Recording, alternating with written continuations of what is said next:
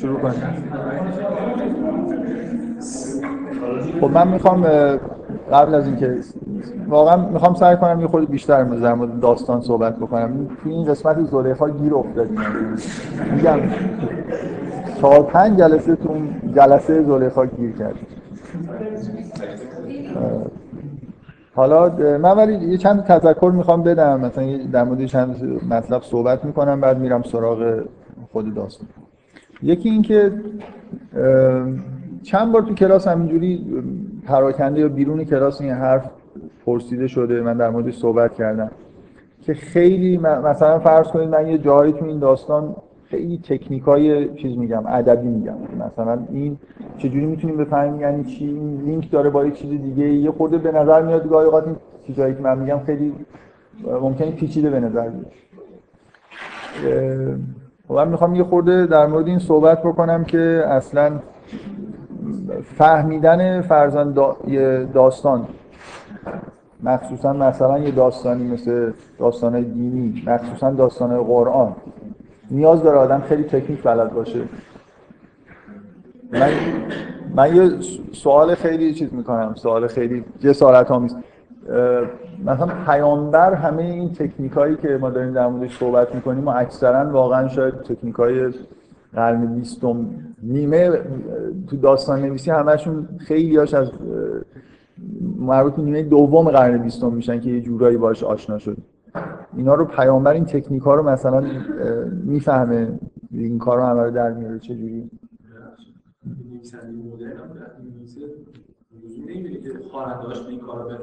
یعنی خیلی الان که حداقل الان که اتفاقا وقتی می نویسنده مدرن یعنی آدمی که خیلی معمولا اینجوری به ذهن آدم میاد که خیلی خداگاهانه از تکنیک استفاده می‌کنه. نه اصولا ولی خواننده وقتی داستان می‌خونه حسایی که بهش دست میده بخاطر نیست که می‌دونه این تکنیک اینجاست. حس بهش دست میده خود خود یعنی نمیره این تکنیک رو باز کنه خدا مثلا ببینه از از ادبی بررسیشون کنه. هنر تو نویسنده اینه که این حس به خواننده دست بده حتی اگه تکنیک رو ندونه ندونه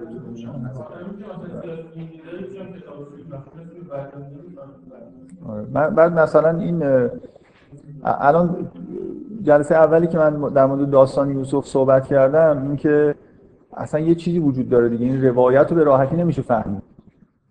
پیچیدگی در حدیه که لزوما هر آدم که تکنیک بلد نیست با هنر آشنا نیستم یه, داست... یه اثر هنری پیچیده رو درک نمی‌کنه. نیست اینجوری؟ نه من می‌خوام مثلا من سوالم اینه.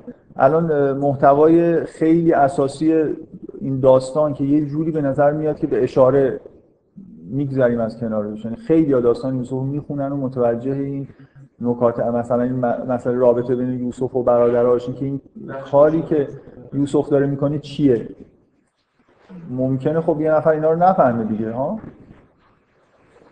یه جوری می‌خوام بگم خود محتوای داستان ممکنه یه جوری توسط یه آدمی که تجربه خوبی تو ادبیات نداره ممکنه اصلا داستان یوسف داستان رو نفهمه که چی داره اتفاق میفته خب. معمولی جلو از نیست تجربه ادبیات خوندنی که داشته باشه یا اینکه با تکنیک‌های ادبی به صورت آکادمیک آشنا باشه. دو چیز متفاوت فکر می‌کنم. آره. یه نفر ممکنه اینقدر خواننده ماهری باشه که بتونه یه داستان کاملا تکنیکال مدرن و حس بهش مثل خود هنرمندا هنرمندا مثلا آثار هنری دیگران رو معمولا خیلی خوب می‌فهمن. خیلی خوب. ولی معمولا هنرمندا اون آدمایی هستن باید اون آدمایی باشن. الان نیستن ولی هنرمندا معمولا باید اون آدمایی باشن که نمی‌تونن در مورد اثر هنری خودشون حتی زیاد صحبت بکنن. حرف زدن معمولا بلد نیستن همون کار هنری خودشون بلد. میگن که رافائل یه روزی اومد و نقاشی مونالیزا رو دید. یه چیزی حدود نیم ساعت یه ساعت نگاه کرد. خیلی شدیدا متاثر شد گریه کرد و رفت هیچی هم نگفت. ازش میپرسیدی هم احتمالا نمی‌تونست چیزی بگه. ولی فکر کنم خیلی عمیق‌تر از هر کسی دیگه شاید فهمیده باشه که این نقاشی چیز خیلی تاثیر آمیزی مثلا توش هست. درست؟ این حرفی که می‌زنی کاملا درسته. یعنی تحت تاثیر یه اثر هنری قرار گرفتن و فهمیدنش به معنی درک کردن خداگاهانه تکنیکاش نیست. حرف زدن در موردش نیست. حالا من این سوال جسارت آمیزم به نظر شما مثلا پیامبر کاملا داستان یوسف رو درک می‌کنه. اینکه چه اتفاقایی داره تو داستان یوسف میفته همه چیزش رو با جزئیات می‌فهمه. بله.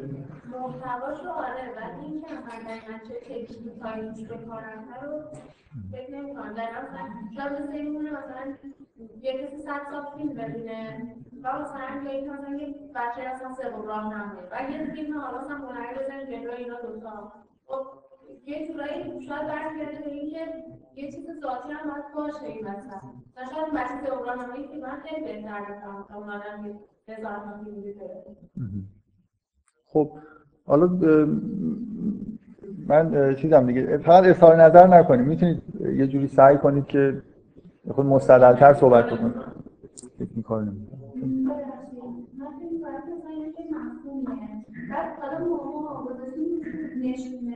گذاشتیم نشانه من ما اونو با نشانه ها میشن ولی اول این نشانه ها نمیدونشون مفهومه آره خیلی حرف خوبی من می‌خوام اول می‌خوام بگم که این سوال بیشتر از اینکه جسارت آمیز باشه یه جورایی احمقانه است.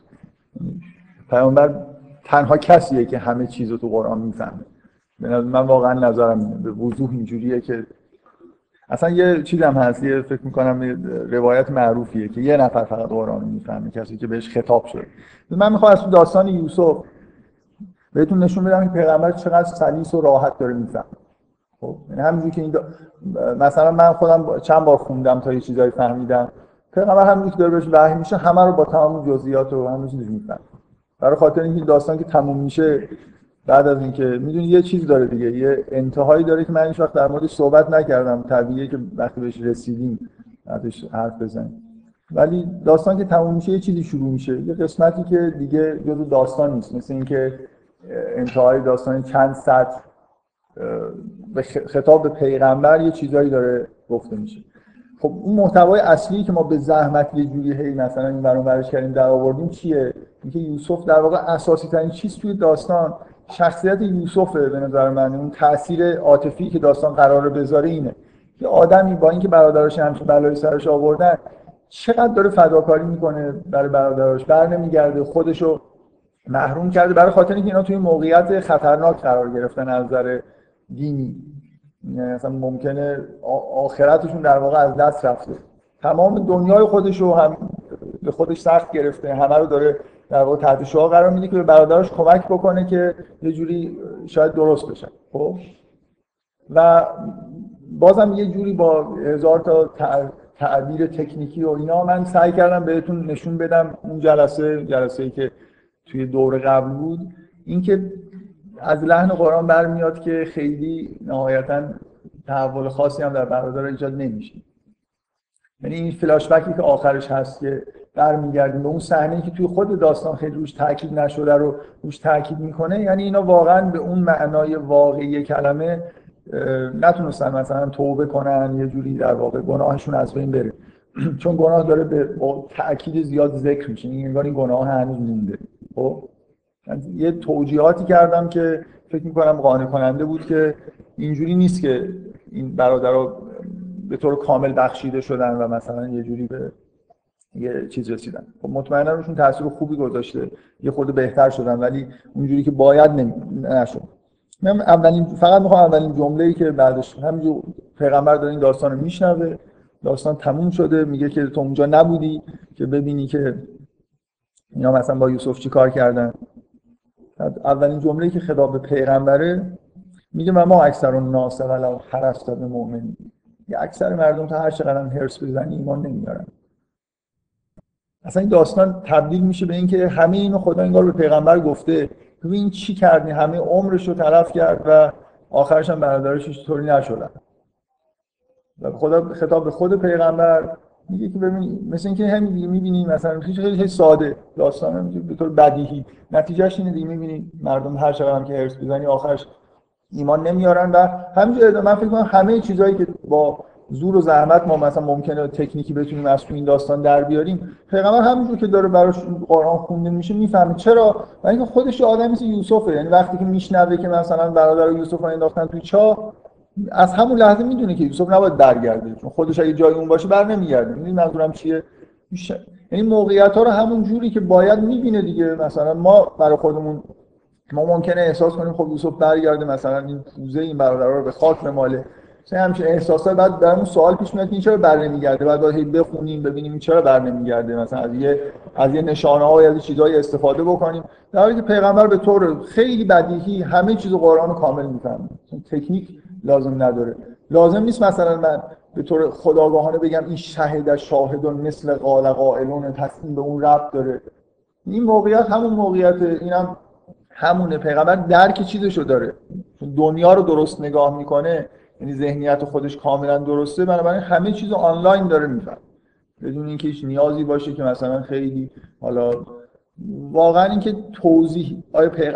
از پیغمبر میپرسیدی می‌تونست تکنیک ها رو بگه؟ این اصلا این سوال بی معنیه جسارت آمیز نیست. به دلیل همین حرفی که ایشون زد. ما یه سری یه سری اسم گذاشتیم. به چیزایی الان ما می‌تونم اشاره کنم. به بعضی از تکنیک ها نمی‌تونم اشاره کنم چون اسم ندارن. می‌دونید منظورم چیه؟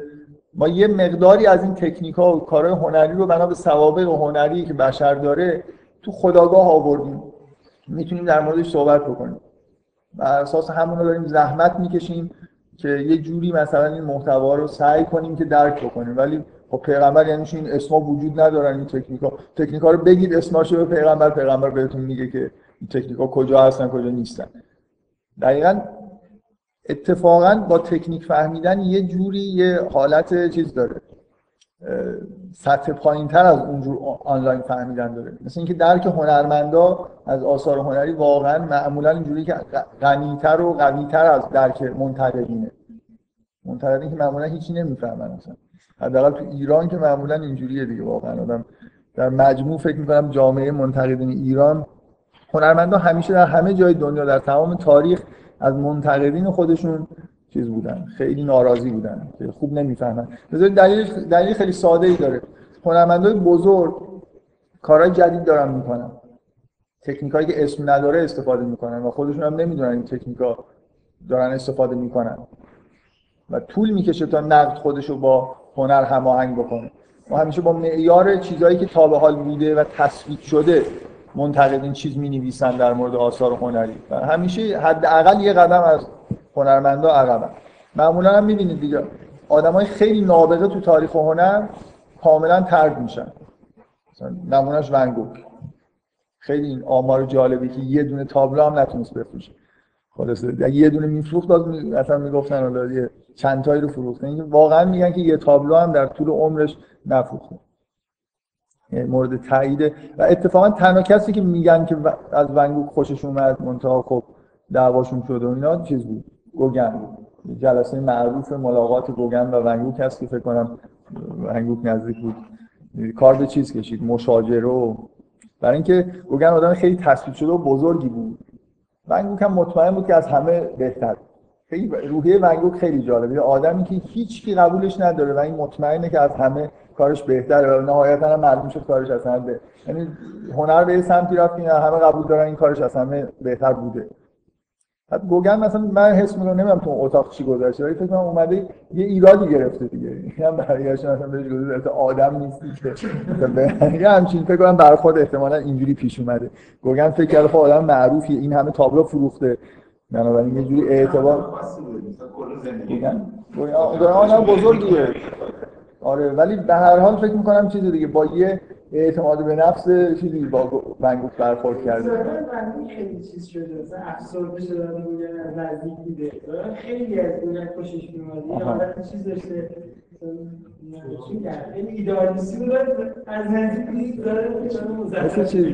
این گاهی اینجوری پیش میاد دیگه. آدمی از یه هنرمندی خیلی خیلی خیلی خوشش میاد. بعد باش برخورد می‌کنه این یارو اصلا هیچی نمیفهم یه نمونهش فکر می‌کنم یه مصاحبه خیلی طولانی بین فرانسوا تروفو با هیچکاک. خیلی جالبه. میگه شما منظورتون این نماد پردازی میگه نماد چیه؟ من اینو گذاشتم اونجا ببینم تماشاگرا مثلا خیلی برخورد هیچکاکی برخورد خیلی بچگانه با مفاهیم فیلم های خودش. مثل اینکه خودش نمی‌دونه. اینا رفتن مثلا نشستن در مورد اون فیلم پنجره عقبی هیچگاه یک تئوریایی در آوردن تو فرانسه که این مفهوم این فیلم چیه. اون قسمتش اگه کتابو دیدید بخونید این هیچکاک میگه نه اصلا. هیچکاک یه جورایی فکر فرمال خیلی خوب داره ولی محتوا جوابش اینه که محتواش به حال این سوال به نظر من چیزه؟ سوال اصلا جای پرسیدن نداره. یعنی واقعا یه جوری سوء تفاهمه که آدم فکر بکنه که برای فهمیدن یه جوری آگاهانه تکنیکا رو باید بفهمید ولی وقتی آدم می‌خونه نمی‌فهمه خب این تکنیکا می‌تونن کمک بکنن به فهمیدن. و مخصوصا چیزی که خیلی مهمه به نظر من اینه. تو توضیح دادن خیلی می‌تونن کمک بکنن. خب؟ یعنی من وقتی که می‌خونم یه حسی بهم دست میده اگه بتونم یه جوری سعی کنم بفهمم که چه چیزی باعث شده که این حس بهم دست بده شاید کمک بکنه که دیگران هم اونجا رو همینطوری بتونن بخونن و اون احساس رو درک بکنن. ولی در این حال یه چیزی هم داریم از دست میدیم دیگه. اگه آدم باورش بشه که این حس اینجا به این دلیل دقیقا به دست میاد یه خورده ممکنه بعدا یه چیزایی جالبتری اونجا باشه که دیگه بهش فکر نکنه. من یه مثال می‌خوام بزنم. که من جلسه قبل در مورد واقعا اینجوری نیست که من مثلا فرض کنید یه سری تکنیک بلدم و بعد مثلا اینو می‌خونم ببینم این تکنیک اینجاست. واقعا من خودم همینجوری فکر می‌کنم. مثلا در مورد اینکه چرا یه کات خیلی خیلی با شارپ وجود داره بین جلسه زلیخا و این جلسه ای که یوسف داره مناجات می‌کنه. یعنی من وقتی می‌خونم اینجا احساس خیلی خاصی بهم دست میده. اینکه یه دفعه از اون جلسه ای که به شدت یه حالت شیطانی داره و خیلی جلسه کثیفیه بعد از اون اربده ای که مثلا اونجا داریم می‌کشه آدم احساس این که یوسف مثلا چه گرفتاری شده این وسط یه آدم اینقدر چیز مثلا پرفکت وسط یه همچین جریانایی. یه دفعه تنها شدن با یوسف و شنیدن مکالمه یوسف با خدا اونم تازه با این جمله ای که داره میگه یه حس خاصی به آدم میده. من دفعه پیش تاکید کردم که این از نظر تکنیکی چیز مهمی که اینجا وجود داره اینه که یه دفعه از اون جلسه بدون هیچ واسطه انگار میپریم میایم اینو می‌بینیم و این خوش خود به خود این تاثیر می‌ذاره. از اون هفته تا الان یه دفعه یه چیزی به ذهنم رسید می‌خوام بگم که خودمون محدود نکنیم دیگه به اینکه مثلا الان این دلیلش اینه یا دلیلش چیز دیگه, چیز دیگه هم هست که اینقدر این جلسه در واقع این رفتن از اون جلسه به این حالتی که یوسف داره دعا می‌کنه رو تأثیر گذار می‌کنه. می‌خوام به این نکته اشاره بکنم که اون جلسه یه جوری نقل میشه. کاملا یه چیز تکنیکی خیلی به نظر من جالبه. اون جلسه یه جوری نقل میشه که اصلا شما یوسف رو نمی‌بینید. یه جوری انگار غایبه خود دقت بکنید. شما زنها رو می‌بینید در حالی که اومدن براشون جا تهیه کردن. نمی‌بینید یعنی این دیگه. اشاره به یوسف نیست. زنها رو می‌بینید اونجا هستن تکیه دادن بعدا چاقویی تو دستشونه. زلیخا رو می‌بینید که امر می‌کنه که از جای خود بیرون بیا. زنها رو می‌بینید که دارن حرف می‌زنن که این عجب چیزیه مثلا چه بشر نیست ملکه. مثلا حتی یه عبارت نیست که یوسف بیرون آمد. تو ادبیات اینجوریه دیگه. تا من نگم شما تص... این تصویری که نمی شما زلیخا رو می‌بینید که امر بیرون اومدن می‌کنه. زنها رو می‌بینید که دارن یوسف رو نگاه می‌کنن. دقت می‌کنید منظورم چیه؟ هیچ اشاره مستقیمی به خود یوسف نیست. انگار یوسف یه جوری اونجا غیبت داره. بنابراین خود به خود شما یه حس خاصی بهتون دست میده که یه دفعه مثل اینکه نگران یوسف دیگه. خلاص یه چیزی بگیم در یوسف. یوسف کو؟ چرا یه چیزی در مورد یوسف گفته نمیشه؟ چه وضعیتی؟ از اونجا بیرون بیا یعنی چی؟ وقتی که اینجوری نقل میشه خود به خود کات خوردن به خود یوسف که حالا تنها شدیم باهاش نشسته و داره صحبت می‌کنه تاثیرگذارتر میشه. بنابراین اینکه ما یه جلسه رو که یوسف به نظر میاد در مرکزش می‌بینیم ولی انگار یوسف رو نمی‌بینیم. حواشی رو داریم می‌بینیم. زلیخا اون زنا دارن چیکار می‌کنن؟ همش اونا در واقع روشون داره تاکید میشه. خود به خود برگشتن به یوسف در واقع یه خاصیتی داره که یه مقدار تاثیرگذاری رو بیشتر که در واقع نوع تصویرسازی که توی اون جلسه هست این ویژگی رو داره که یوسف در واقع توش نمایش داده نمیشه. به طور مستقیم. من اینکه یه موجودی رو غایب کنید توی داستان. یه جایی که به نظر میاد که نباید غایب باشه. این همیشه یه تاثیر خوبی می‌ذاره. نظر فنی روی آدمی که داره می‌خونه. مثلا مهمترین چیز تو این داستان غیر من قبلا اینو گفتم غیبت یعقوب دیگه. یعقوب یه دفعه کاملا غیب میشه. برادرام میان. همش ما یه چیزای یعقوب میگه که ما می‌دونیم که از این حرفا که این خیلی خیلی بهش سخت خواهد گذشت. از وقتی که یوسف میره ما با یوسف میریم. اصلا برادرها و یعقوب دیگه نمی‌بینیم. بعد برادرها میان. یوسف با برادراش می‌بینیم. از همه آخرتر رو دوباره یعقوبی که ظاهر بشه. اینجوری مثل اینکه این غیبت طولانی مدت آدمو تشنه این می‌کنه. یه یه جا اگه وسط داستان یه مثلا کاتی داشت به اینکه تو کنعان چی داره میگذره این احساس ایجاد نمیشه. ما سالهای سال می‌دونیم که یعقوب با وضع خیلی زجرآوری در واقع زندگی کرده و مشتاقیم که ببینیم بنابراین اون لحظه ای که برای اولین بار یعقوب ظاهر میشه و یه حرفی می‌زنه خیلی تاثیرگذاره چی میگه؟ چه احساسی با آدم دست میده اولین باری که شما یعقوب می‌بینید دارن ازش می‌خوان که این یکی برادر رو بهش بدم میگه که میگه میگه مثل اون دفعه که دادم یعنی دوباره انگار که مثل اینکه سی ساله که این همین موضوع همین موضوع زندگیش همینه دیگه. هیچ تغییری توی حرفش نداره. انگار وصل میشه به همین که اون دفعه مثل اینکه این فردای اون روزه. دقت می‌کنین؟ واقعا من فکر می‌کنم همین حس قرار ایجاد بشه. یوسف سی سال همینجوری زندگی کرده دیگه. مخصوصا یه صحنه خیلی تاثیرگذار تو این داستان جاییه که خبر میارن که برادر دوم هم تو مصر گم شد. یعقوب اینه که میشنوه یه چیزی شبیه همون حرفی که اون دفعه زده میگه و برمیگرده میگه یا اسف و یوسف. اصلا این کار دیگه اون تاسف یوسف در حدیه که هر چی هم میشه این مثلا چند ثانیه متوجه اینم گم شد و دوباره برمیگرده تا هم حالتی که یوسف گم شده. سی سال این تو این حالت انگار مونده. من خلاصه می‌خوام اینو به عنوان مثال بگم که اصلا مقید نشید به اینکه اگه یه, یه داستان یه چیزی می‌خونید یه تاثیر عمیقی روتون یه جاش می‌ذاره یه تکنیک پیدا کنید بگید این اینه. همیشه ممکنه چیزای دیگه هم باشه. ممکنه شما بعد از این مدتی بفهمید که نه یه چیز دیگه اینجا هست که تاثیر شاید عمیق‌تری هم می‌ذاره. شاید فقط مثلا برش خوردن از تو اون جلسه به یه صحنه تنهای یوسف نیست که خیلی تاثیر می‌ذاره. اینکه تو اون جلسه یوسف یه جوری عمدن انگار چیزش کردن غیبش کردن. بهتون نشون نمیدن. اینه که ما یه جوری انتظار داریم که یوسف اونجا ما این زنا و به زلیخا علاقه نداریم. می‌خوام ببینیم اینا چیکار دارن می‌کنن. دوست داریم ببینیم یوسف اون جلسه چیکار داره می‌کنه. اینو یه جوری در واقع بهش اشاره نمیشه. بعدا خب ما یه حس خوبی پیدا می‌کنیم که یوسف رو می‌بینیم که خب حالش خوبه و گول نخورده. مثلا داره چه چیز خیلی اساسی هم داره خب من یه چیزی هم که حالا تصور حداقل یه نفر تو این جلسات این بود که من میل دارم تصدیق بکنم مثلا اینجوری نیست که اگه من این داستان می‌خونم مثلا خیلی چیز ازش می‌فهمم واقعا اینجوری نیست و اینجوری شروع نشده که مثلا من خیلی ادبیات خوندم خیلی سینما مثلا فیلم زیاد نگاه کردم بعد یه چیزایی بلد بودم و این داستان رو مثلا خیلی خوب فهمیدم. من واقعا این داستان رو خیلی زیاد خوندم و فهمیدم. مثلا فکر کنم 18 19 سالم بود که اون مثلا نکته اصلی داستان رو احساس می‌کنم فهمیدم یا شروع شد که به طور کامل بفهمم. فکر می‌کنم خیلی چیزای اساسیشو فهمیدم. زیاد خون... زیاد خوندم. و اون موقع نه داستان می‌دونستم نه اصلا سینما فیلم ندیده بودم. ولی داستان خوندم و فیلم دیدم بعد کمک می‌کنه شما در مورد چیز هنری حرف بزنید. من بتونم روش استدلال بکنم. بگم این مثل اون صحنه اون فیلمه. این مثل اون شخصیتی که تو اون داستان مثلا هست. و یه جوری ارجاع بدم به چیزای شناخته شده ای که دقیقا اسم دارن. این حرفی که ایشون زد گفتن جالبه. شما اگه تجربه هنری زیاد داشته باشید نقد زیاد خونده باشید ما هنر آشنا باشید می‌تونید در مورد یه چیز هنری خیلی با جزئیات صحبت کنید.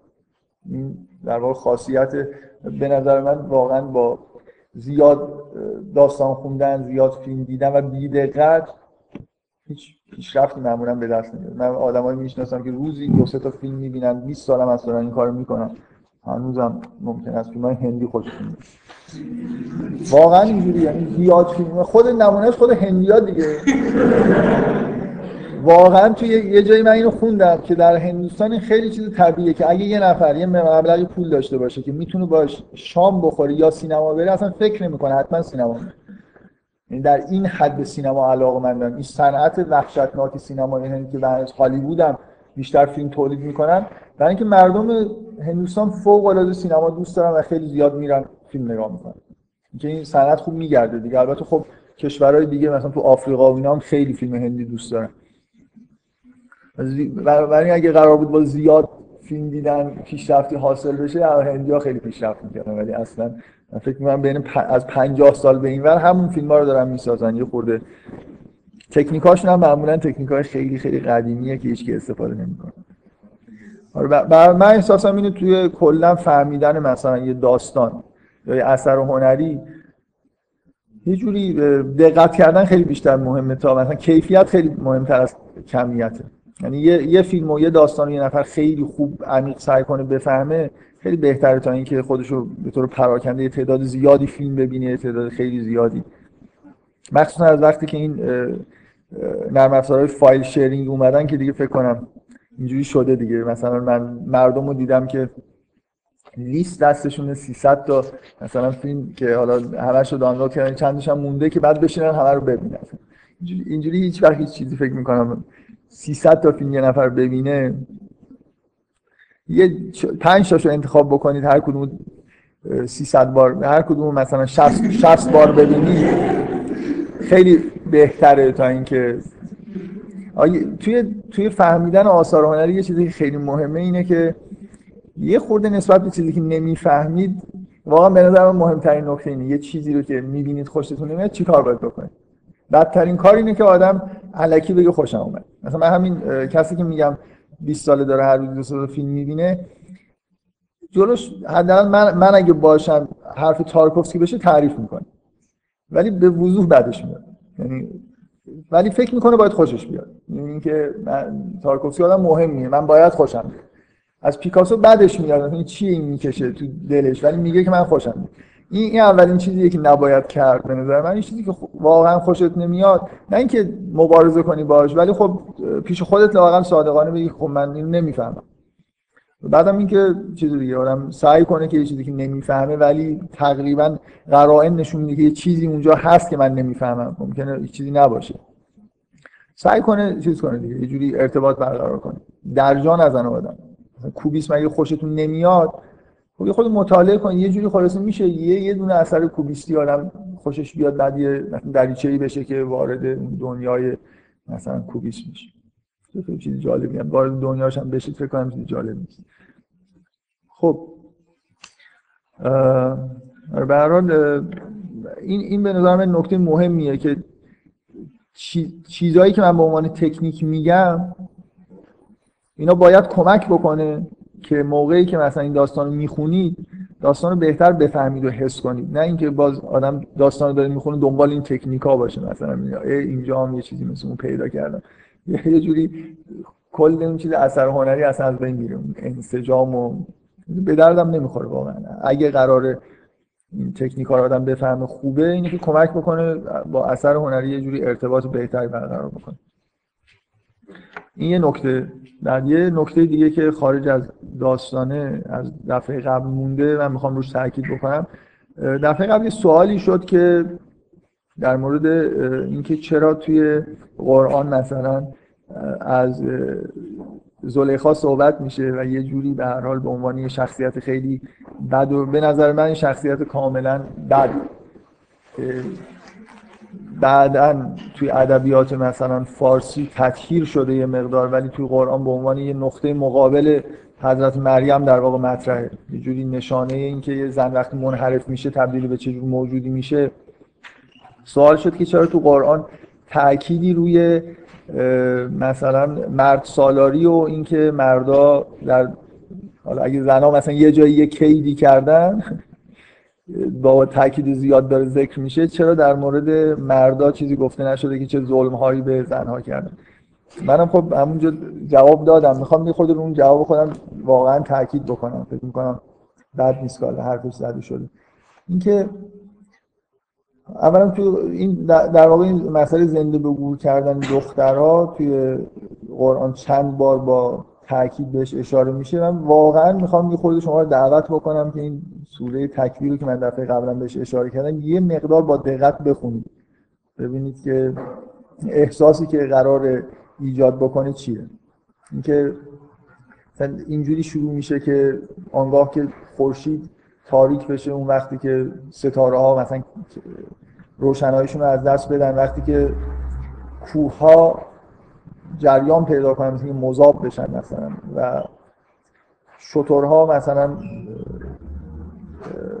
بار خودشون رو زمین بذارن. وقتی که حیوانات وحشی همه جمع بشن و دریاها همه تقیان بکنن و تمام نفوس با هم دیگه مثلا زوجت یعنی مثلا اینایی که اصلا جدا بودن اینجوری من واقعا این تعبیری خورده چیزیه نمی‌دونم چی باید ترجمه کنم. یعنی دوگانگیشون از بین و اونگاه که از دختران پرسیده شود که به کدام این گناه کشته شدن مثل اینکه تمام واقعا به من احساسی که بهم دست میده اینه.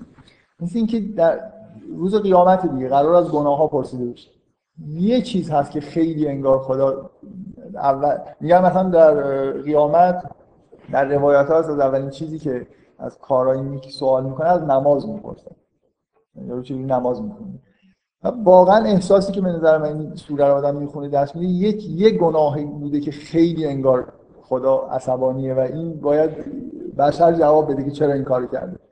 این منظورم چیه؟ ببینید اینو داره میگه دیگه مثل اینکه یه تصویری از قیامت داره میاد که قرار قضاوت انجام بشه و سوال اصلی اینه که از این دخترها باید بپرسین اینا به چه گناهی اینا رو کشتید. این بزرگترین گناهی که انگار تو کره زمین در طول تاریخ انجام گرفته اینه. که یه موجوداتی رو که تازه مثلا به دنیا اومدن و بیگناه بودن رو زنده به گور کردن.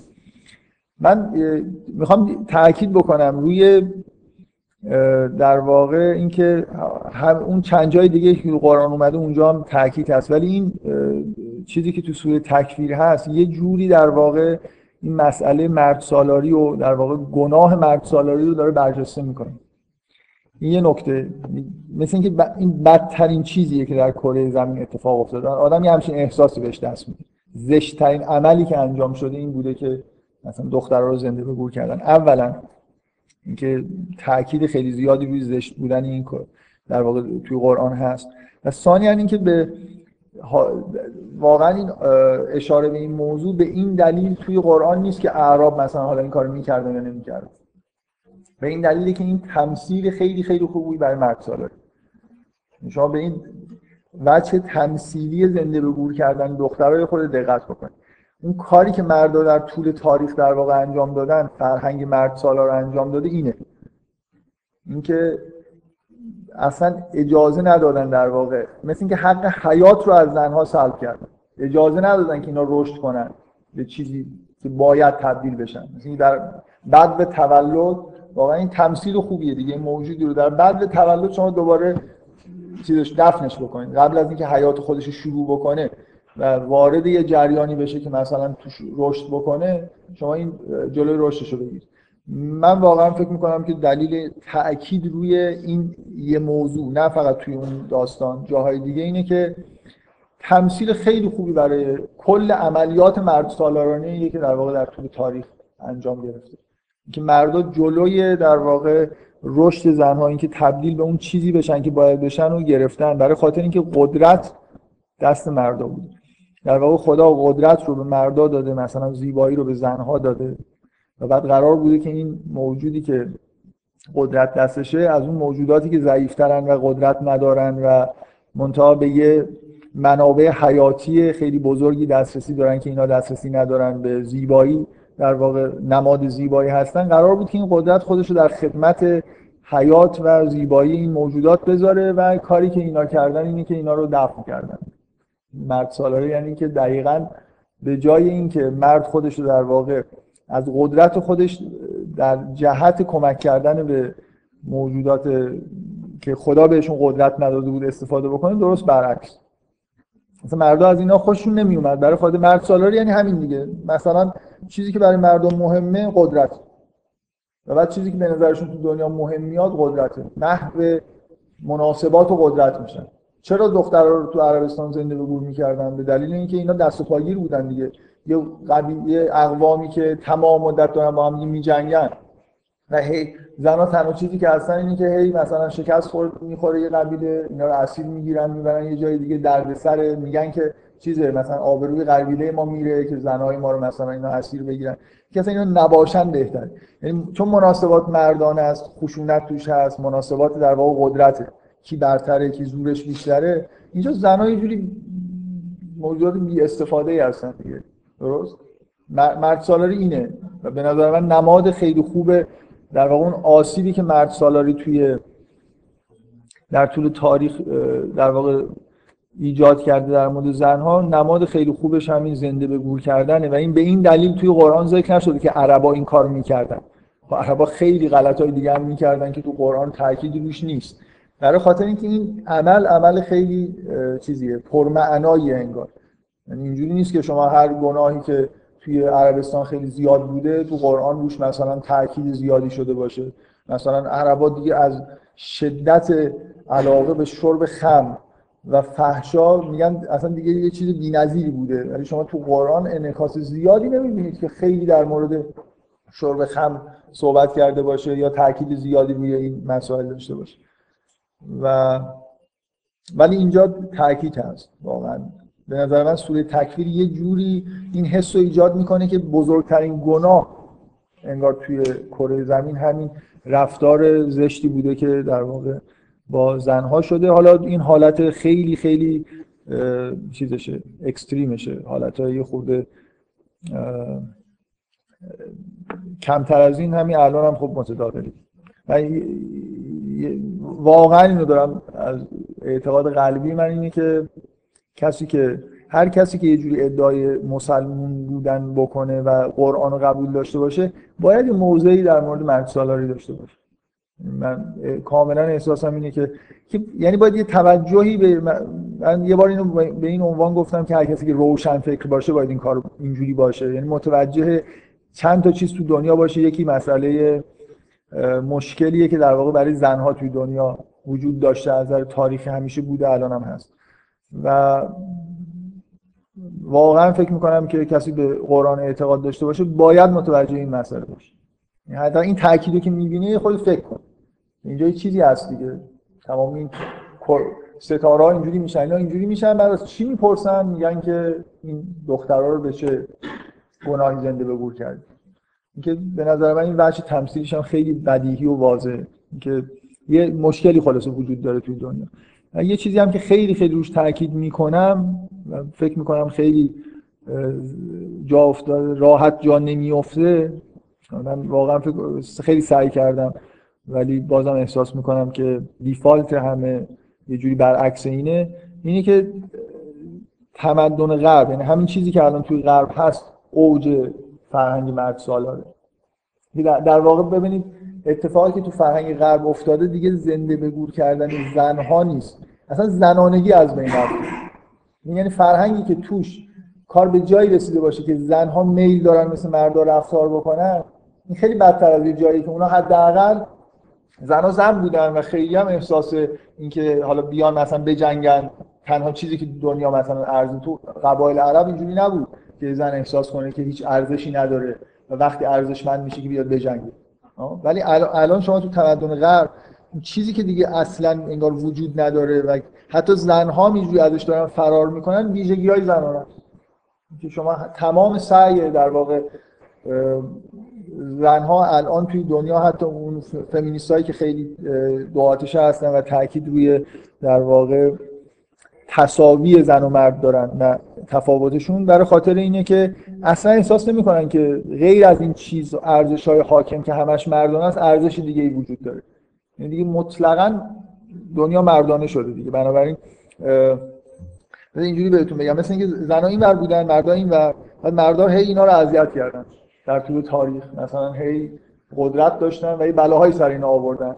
خب تا کار به جای رسیده که اینا مجبورن بیان این ور. مثل اینکه یه هی مرتب سنگ بندازن اون ور اونا الان در تمدن غرب اینجوری شد. اون زنا فرار کردن اومدن این ور پناه گرفتن و حرفشون اینه که ما مثل شما این فرق نداریم. مثلا کاملا اینو تئوریزه هم کردن. مثلا زن با مرد فرق نداره. زن این مرد دیگه. مثلا تمام شما زور دارید مثلا ما هم از مرد. هر کاری شما بکنید ما هم می‌کنیم. یعنی اینکه چیزی اون بر اصلا باقی نمونده. این آخر مرد سالاریه چی اصلا زنی نمونده که کسی باید بکشه و زنده بگور بکنه. هم مرد شدن. خب این یه من خواستم این خورده با تاکید بیشتر بگم که به نظر من مرد سالاری جزء چیزه. یعنی حس منفی داشتن نسبت مرد سالاری و ارزش قائل شدن برای زن بدیهی هم از جزء مسائل دینی ها. برای خاطر اینکه شما یه خورده خارج از متن فکر بکنید.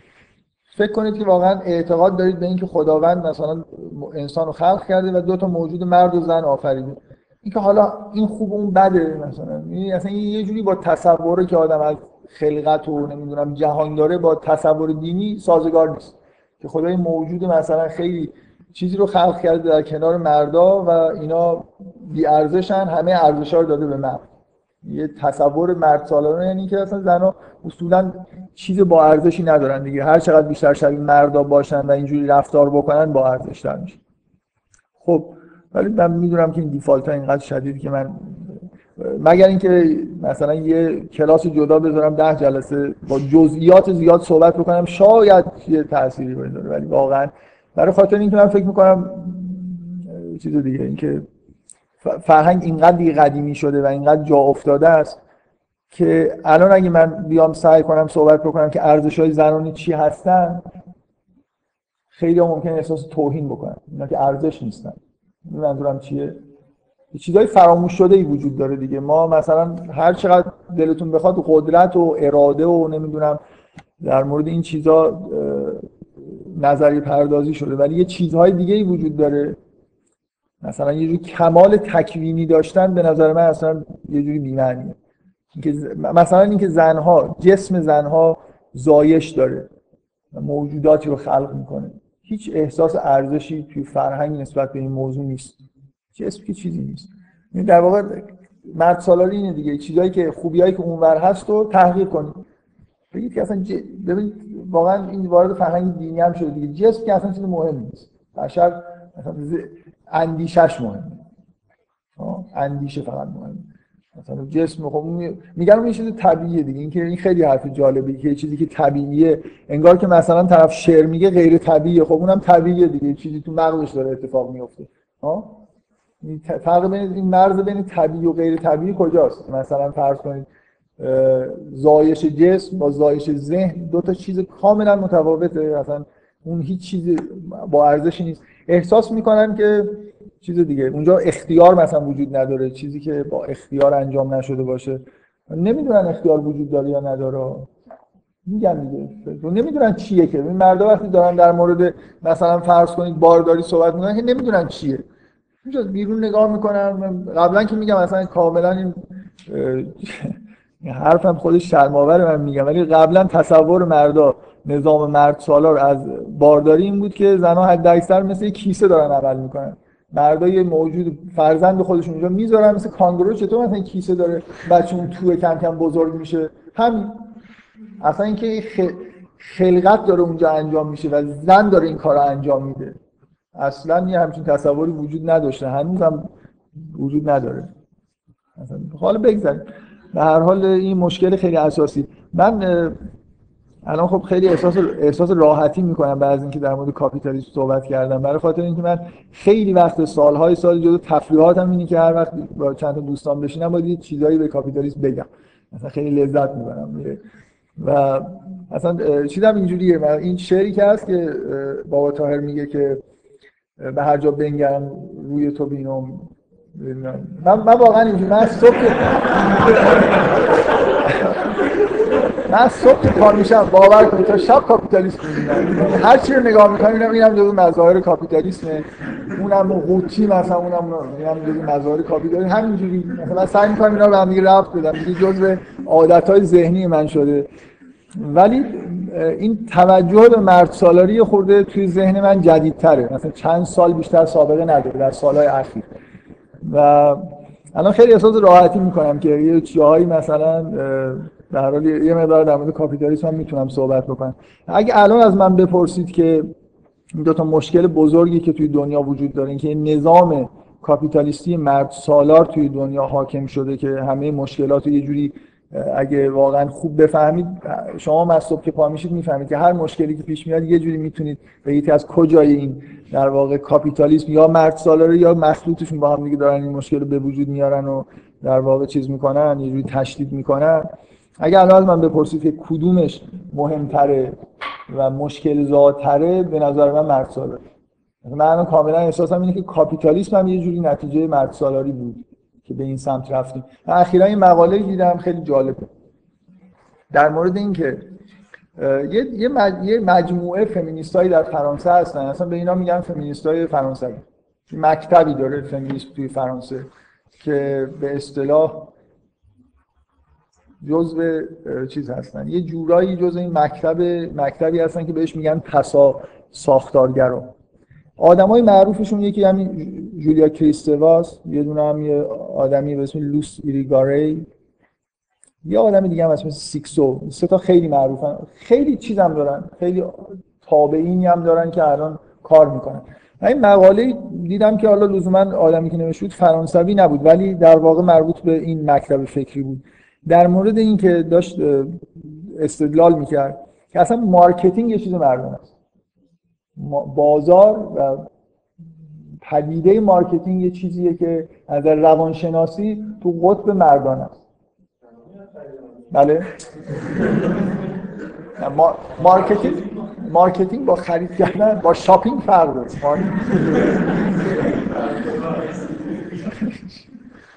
مرد سالارن دیگه هر چی میشن بگذاریم. حالا به هر حال به نظر من واقعا روحیات روحیات ببینید تکنولوژی مردانه است. به این دلیل که تکنولوژی در واقع ابزار سلطه به طبیعت نسبت طبیعت. نیست؟ یعنی چه چیزی باعث میشه ما خیلی دنبال تکنولوژی بریم؟ برای اینکه میل به سلطه وجود داره. این میل به سلطه مردانه است. زنا مثل مردان میل به سلطه ندارن.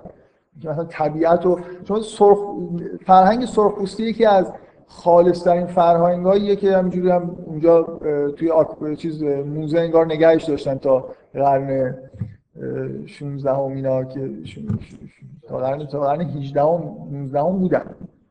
تا قرن 16 هم دست نخورده بودن یعنی کاری بهشون نداشت. بعد دیگه تا قرن 19 هم, هم کلا تموم شدن دیگه برای اینکه در واقع یه فرهنگ مرد سالار کاپیتالیست رفت اونجا و اینا موجودات خیلی بی فرهنگ احمقی جلوه می‌کردن که هیچ کاری نمی‌کنن. خیلی فرهنگ چیزی دارن. هم کاپیتالیسم توشون اصلا نیست مرد سالاری هم خیلی ضعیفه. رابطه اینا رو با طبیعت نگاه کن چجوریه. نه حسار می‌کشن نه مالک چیزی میشن. با طبیعت زندگی دارن می‌کنن. اصلا حس سلطه به این معنی که من برم مثلا یه تغییرات اساسی توی طبیعت انجام بدم طبیعت رو هی فرم بدم. این این هنر مردانه فرم دادن به همین چیز رو در واقع توی سرخپوستا شما کمتر می‌بینید. خب همین هم هست که خب از نظر قدرت خیلی چیزن عقب افتادن دیگه. من مخالف با کاپیتالیسم نیستم و به معنای اینکه مثلا نباید تو تاریخ پیش می اومد خب به نظر من لازم بود که مردا لازم بود که انسان قوی تر بشه. یه مقدار به طبیعت سلطه پیدا بکنه. فکر می‌کنم این قرار بود اینجوری بشه. بنابراین شاید حتی دیر اتفاق افتاد که اینجوری شد. منتها اینکه چقدر داره اینجوری میشه و چقدر قرار ادامه پیدا بکنه و اینکه فقط این باشه. یعنی مثلا فرض کنید حس ارتباط با طبیعت به اون شکل سرخپوستیش اصلا از بین بره. هماهنگی با طبیعت حس ستایش داشتن نسبت زیبایی طبیعت. اینا رو بذاریم کنار فقط مثلا بریم آشار فرانسه اینا رو برداریم بیافتیم به جان همه چیزو شکل بدیم. همه چیز از فرم طبیعی خارج بکنیم. اینا خیلی از این جهت که به وضوح کاپیتالیسم با مرد سالاری هماهنگی داره.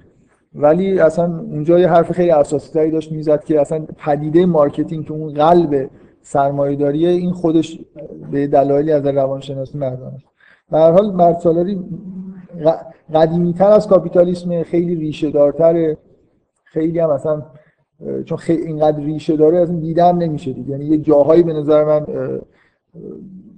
پیدا کردنش خیلی سخته. خیلی پنهانتره برای اینکه هزاره هاست که در واقع یه جوری توی فرهنگ بشر وجود داشته. همیشه فرهنگ بشر گرایش به مرد سالاری داشته. حالا کم و زیاد داره. بفرمایید. اصلا اصلا. من به نظر من, من کاملا احساسم اینه که مطلقا اینجوری نیست. یعنی به تفاوت زن و مرد توی قرآن زیاد اشاره میشه. مثلا یه جوری قوانین یه جوری متفاوتن. مرد سالاری به معنای اینکه از نظر فرهنگی به ارزش های مردانه بها داده بشه. ارزش من من تاکیدم روی این جنبه مرد سالاری. یه مرد سالاری اینه که مثلا مردا به زنا از نظر اجتماعی مثلا فرض ظلم بکنن و اینا. خب این همین تو تمدن غرب این نیست. خیلی کم شده کم رنگ شده. ولی از یه جهت دیگه یه چیزای دیگه پررنگ شده که زنها در واقع ارزش های زنانه رو ترک کردن برای خاطر اینکه تحقیر شده. من, من احساس می‌کنم که از نظر فرهنگی مطلقا هیچ چیزی اثری از مرد سالاری تو قرآن نیست. و اون تفاوتی که تو قوانین وجود داره نتیجه تفاوت بین مرد و زن. که توی مثلا فرض کنید قواعد اجتماعی یه جوری مردا به دلیل اینکه قدرتمندترن تو مناسبات و قدرت سهم بیشتری انگار دارن.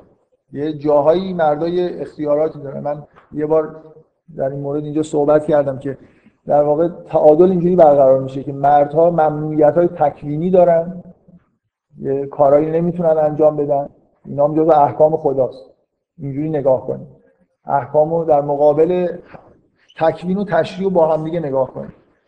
وقتی که زنها کارایی می‌تونن از نظر تکوینی قوی ترن و کارایی می‌تونن انجام بدن که مردان نمی‌تونن انجام بدن این حکم خداست که یه چیزی رو برای مردان ممنوع انگار کرده اونجا برای به زنها داده. در مقابلش تو تشریع حقوقی مردا دارن که زنها ندارن. دو تا دو تا رو باید با هم نگاه کنیم موضوع اینه که ما اصلا دقیقا دید مرد سالار اینه که ما فقط به نظام تشریعی نگاه می‌کنیم. یعنی به اون قسمت ذهنی نگاه می‌کنیم. نه اون که اصلا اینجوری نیست. خطاب بغیر خ...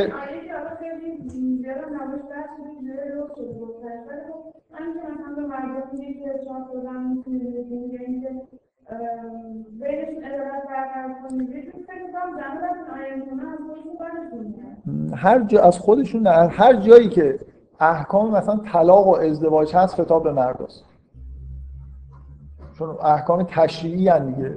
احکام خیلی خطابش به مرداست در خاطر اینکه تشریع در واقع یه چیزیه که به مردا اختصاص داره.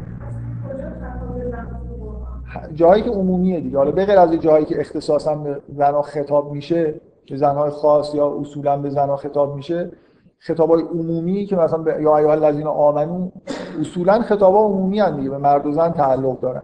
یا ایها الناس که دیگه مرد و زن نداره. یا یا خطابا اصولا مردانه و زنانه نیست بغیر از توی احکام. مخصوصا نه احکام نماز نه احکام روزه. شما می‌بینید احکام نماز روزه رو به مردا که نمیگه به همه داره میگه. فقط احکام ازدواج و طلاق جایی که مربوط به زنها میشه خطاب بیشتر جاها به مرداست که شما اینا رو اینجوری مثلا اگه می‌خواید در در تشریع یه, یه مقدار کفه ترازو به سمت مردا هست. برای خاطر اینکه در تکوین به سمت زن هست. شما اصلا ارزشی برای تک دقیقا شما دارید با دید مرد سالار نگاه می‌کنید. به دلیل اینکه ارزشی برای تکوین قائل نیستید دیگه. یعنی جهان رو مجموعه تکوین و تشریح با هم دیگه نمی‌بینید. این دقیقا دیدیه که مردان نسبت به جهان دارن. شما مثلا دو سالگی عادت کردید اینجوری نگاه کنید. شما مثلا هیچ وقت یه کودک رو که مثلا زن به دنیا میاره مثل اثر هنری نگاه نمی‌کنید که ساخته شده توسط یه زن. خیلی هنر توش به کار رفته. اینجوری نیست. چرا؟ دقیقا داستان مریم اصلا تو قرآن اینه که شما همینو بفهمید. که اصلا مرد هیچ کار است. زن به تنهایی به وجود میاره. و یعنی چی؟ یه،, یه زن انتخاب شده در موردش داره صحبت میشه اختصاصی نیست. در مورد در واقع در مورد یه زن به معنای خوبش داره صحبت میشه. زن می‌تونه چی باشه؟ زنی موجودی که به تنهایی می‌تونه یه موجودی رو به وجود بیاره به اسم عیسی ابن مریم. این به نظر میاد کامل ترین موجود مثلا تاریخ از نظر تکوینی. یه ویژگی هایی داره دیگه. عیسی ابن مریم موجود غیر عادیه تو قرآن. این واقعا من فکر می‌کنم چیز نیست اصلا این عقیده ای که دارم میگم همه بهش معتقدن. اصلا با پیغمبرای دیگه هم فرق داره. یه ویژگی های خاص داره من یه جلسه اینجا صحبت کردم. یه جوری اگه بخوایم مقابل چیزی بذاریم دقیقا عیسی ابن مریم مقابل قرآن قرار می‌گیره. این به عنوان یه چیز پرفکت تشریعی در حیطه زبان و کلام اونم یه چیز پرفکتی توی زمین تکوین. دو تا در واقع مقابل هم دیگه هستن. کاملا این چیزی که میگم دیفالت جا نمیفته همین چیزاست دیگه. واقعا شما شما نمی‌تونید از شما به عنوان زن هم نمی‌تونید از مرد سالاری به این راحتی فرار کنید.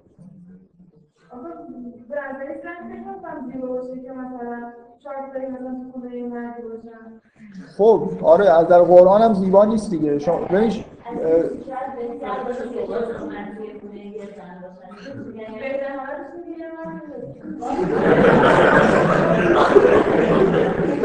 بذارید من برای اینکه بحث راحت بشه بس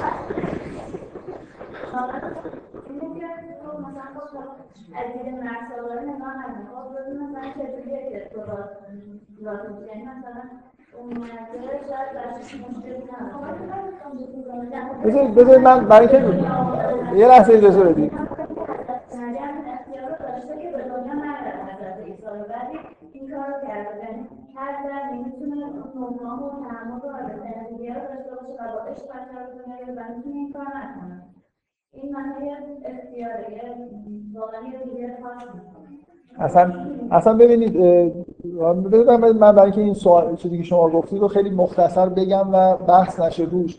اینکه شما دقیقا گفتید که بهتره که یه مرد با زن باشه. قرآن هم همینو میگه. چند تا آیه در مورد تعدد زوجات هست.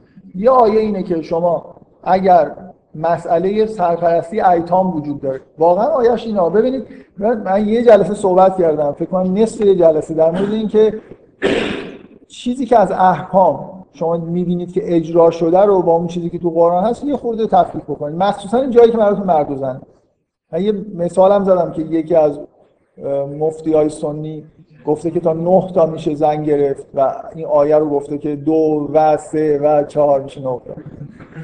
من اینو مثال می‌زنم همیشه وقتی دارم در مورد این احکام مرد سالانه صحبت می‌کنم. این میل تمایل وجود داشته توی مردا به دلیل اینکه در واقع توی نظام مرد سالار این احکام ظاهر شده. متولی هم که مردها بودن و متقاضی هم که می‌رفتن و سعی می‌کردن که حکم بگیرن هم مردا بودن.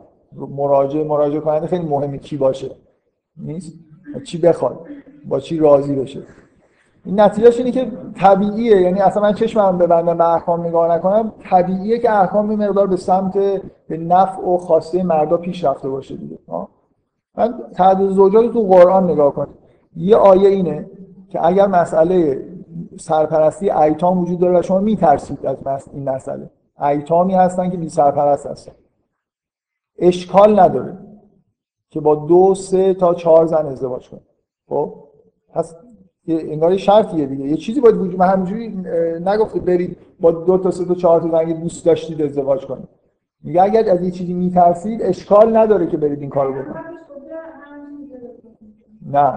نه نه دیگه دارن اصلا دارن قرآن تحریف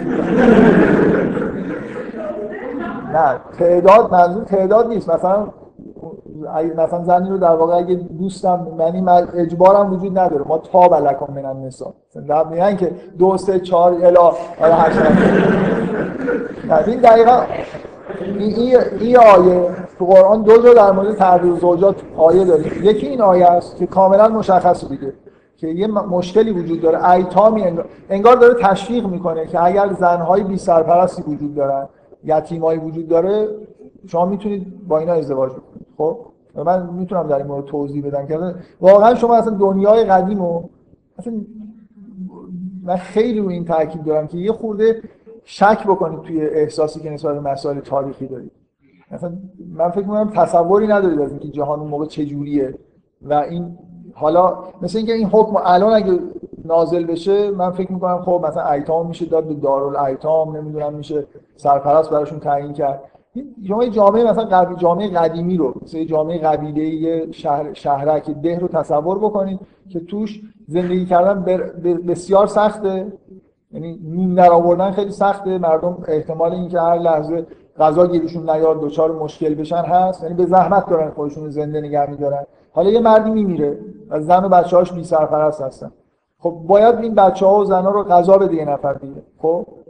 مثل اینکه میگه اشکال نداره که حالا اگه سرپرستی یه ایتامی رو به عهده گرفتی اصلا با این زن ازدواج کنی. بذارید بیاد با شما زندگی بکنه. جزء خانواده شما بشه. مثل اینکه داره یه آوانس میده به آدمایی که احتمالاً دارن میمیرن. خب؟ این یه آیه. من حداقل اینو از من قبول بکنید. تصورتون هم از جهان قدیم مثل امروز باشه. دارالایتام هست میشه از تامین اجتماعی پول گرفت. اینکه توی این آیه حداقل این است که میگه اگر میترسید از یه چیزی اشکال نداره این کارو بکنید این لحن آیه رو دقت بکنید از توش نقطه که در نمیاد همینش هم داره با یه قید و بندای در میاد. و یه جای دیگه هم هست میگه که دومین جایی که به تعدد زوجات اشاره میشه اینه که شما اگر با بیش از زن ازدواج می‌کنید با باید بینشون عدالت رعایت بکنید. رعایت عدالت رو بکنید و هر چقدر هم سعی بکنید نمی‌تونید شما چی می‌فهمید از این آیه؟ یعنی به من اگه من واقعا اگه من آدمی باشم واقعا اعتقاد دارم به قرآن و یه خود مثلا آدم با تقوایی هستم و یه خود میترسم مثل اینکه داره به من میگه که تا می‌تونی این کارو نکن دیگه مگر اینکه واقعا نمی... میگه تو این باید این کارو بکنی ولی نمی‌تونی بکنی. یه آدمی که خیلی چیزه خیلی اعتقادات قوی داره میترسه از اینکه این کارو بکنه. بنابراین من فکر می‌کنم خیلی بدیهیه که از تو قرآن چیزی که در میاد نه نقطاست نه هر چقدر دلتون میخواده اینکه چجوری بعدا کار به اینجا رسید که حرم سرا تشکیل دادن با استفاده از احکام؟ خب هم میشه دیگه این کار ندارید ضرب کردن توان رسوندن بفرمایید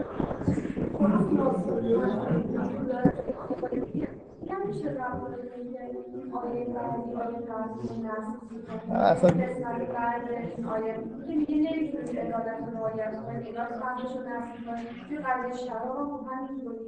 آخه اصلا این موضوع ناسخ و منسوخ به نظر خیلی چیز توهم توش زیاده. یه خورده اصلش به اصلش به نظر من یه خورده مشکل داره. مثالایی هم که می‌زنه نه من اگه می‌خواید در مورد ناسخ و منسوخ مطالعه بکنید یه کتابی هست به اسم البیان. مال آیه خویی. فکر کنم فصل ناسخ و منسوخش خیلی فصل خوبی که موردی بررسی می‌کنه. اون 20 تایی که خیلی معروفه تقریبا همه رو رد می‌کنه. یعنی یه جوری این ناسخ و منسوخ یه خورده ای به نظر من دوچار چیز دیگه سوء تفاهم شدن یه اصلا من در شراب هیچ ناسخ و منسوخ نیست. نمیگه که هر نسخ نمیشه. اینکه به تدریج اینکه اولا اینکه از تدریجش واقعا این ترتیب همونیه که میگن خودش به نظر من خیلی اعتبار قطعی نداره. ثانیا یعنی اینکه نسخ نمیشه که میگه که این مثلا این کار براتون ممنوعه. من شما آخه ببینید اون آیه یه خورده باز خودش اینکه کلمه سکارا به کار برده میشه لا تقرب و سلات و انتم سکارا. یعنی منظور که وقتی مست هستید یا وقتی که مثلا تو حال خودتون نیستید نمی‌فهمید چی کار دارید می‌کنید. سکارا به معنای این که هوش و حواستون سر جای خودش نیست. مست یعنی من میگم از خیلی چیزا میشه مست شد. مثلا الان من بازی کامپیوتری انجام دادم مست این بازی هستم الان نماز بخونم چیزی حالی نمیشه. شما این آیه نگاه کنید میگه که لا تقربوا الصلاه و انتم سکارا. حتی تعلم ما یقول مثلا تقولون. می‌تونید که بفهمید چی دارید میگید مثلا شراب واقعا اینجا. خود من شک دارم مثلا خود این آیه رو درست داریم.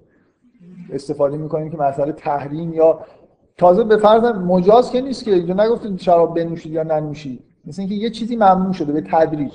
اول مثلا میگن آخه میگن اینقدر عربا شراب میخوردن که دیگه خیلی داستانه معروفی هم داره که این حکم شراب مثلا چیز که اومد که دیگه ممنوع شد یه عده از این مؤمنین به چه گرفتاری افتادن که حالا چجوری حالا مثلا دیگه این آخرین بار می‌خورم دیگه بعد تو کوچه ها مثلا می‌رفتن. یه بار یه داستان معروفی هست. من دقیقا یادم نیست که پیغمبر خلاص مچ یکی رو یه جایی گرفت و این خیلی ناراحت شد. شراب مثلا یه چیز اعتیاد آور شاید طبیعی بوده که کم کم کنار بذارن. ولی نسخ اینجا اتفاق نیفتاده. من نسخ اینه که شما یه حکم بگید بعد بگید که این حکم رو مثلا عوض کنید. مثلا اینکه جهاد نازل شد اینکه در یه دوره ای اینجوری بود که جهاد حکمش نیومده بعد اومده یعنی چی ن... چی نسخ شده اینجا؟ من نمی‌فهمم. به نظر من خیلی چیزه. یه جوری یه دوست دارن تعداد ناسخ منسوخ همین حالت رکورد زدن شده. مثلا تو 20 تا میگی من 30 تا مثلا برات میگم. اصلا اینجوری یه دو... من به نظر این فصل ناسخ و منسوخ آقای خویی رو بخونید خیلی استدلال واضحی می‌کنه. همه مثال های معروف زیر سوال هم.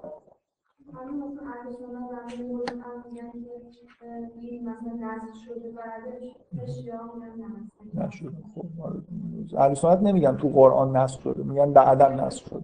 حالا من شما می‌خواستید بگید که یه جوری این آیه که میگه که اگر این کارو بکنی نمی‌تونی عبارت رعایت بکنی نسخ اون آیه اولی است آخه اگر آخه این نسخ نیست. نمیگه نکنید ولی واقعا داره اکیدا انگار توصیه اخلاقی می‌کنه که سعی کنید این کارو نکنید اینجوری آدم می‌فهمه دیگه. نه دو تا نه سه تا چهار تا نه تا هزار تا. که این کسی که این آیه رو بخونه نباید این کارو بکنه. من فکر می‌کنم باید واقعا به نظر من تعدد زوجات توی قرآن فضای حکم صادر شدن اینه که باید دلیلی وجود داشته باشه. همینجوری مثلا من دلم می‌خواد مثلا ازدواج کنم با چهار نفر از این آیا بر نمیاد. من به نظر من تو قرآن خیلی واضحه که یه جور انگار یه حس کراهت وجود داره. توی قرآن خطاب یا بیشتر به طرف مردم که مثلا میگه که یه سری چیز خاص مردم هست و یه سری چیز عمومی هست یه سری چیز خیلی کم زنانه هست. این مثلا شاید واقعا اینجوری باشه آیا همه هدایت هست در قرآن یعنی مثلا یه سری هدایت شخصی مثلا چیز ممکن باشه حتی احتمالاً این حالتهای چیز یعنی الهام الهام های درونی در واقع اونجور هدایت های تکوینی در زنها قوی تره ولی اصلا این این حرف که خطاب تو قرآن به مرداست مثلا کلا حرف چیزیه. کجا خطاب کجا خطاب به مرداست جاهایی که در مورد زنها داره صحبت می‌کنه غالبا خطاب به مرداست مثلا اینکه طلاقشون می‌خواید بدید باشون ازدواج بکنید به مردا میگه.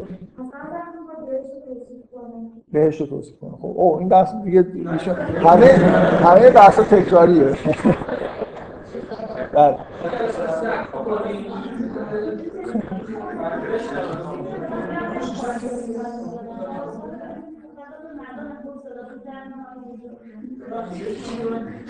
جلسه ضبط میشه آپلود میشه. تقریبا نصف زمان هر جلسه مربوط به بحث جلسه در مورد قبل مثلا احکام شده بود بحث خلقت و اینا کلمه دور گفت من جلسه نبودم در شده کامل همه شده. من من من کلا یه موضوع رو چیزم دیگه. فکر می‌کنم که دیفالت اینقدر قویه که هر کاری هم بکنم چیزی نمیشه ولی با سعی خودم رو می‌کنم. مثلا من خب. بگذاریم. بریم سراغ خود داستان. بله. آره. خب.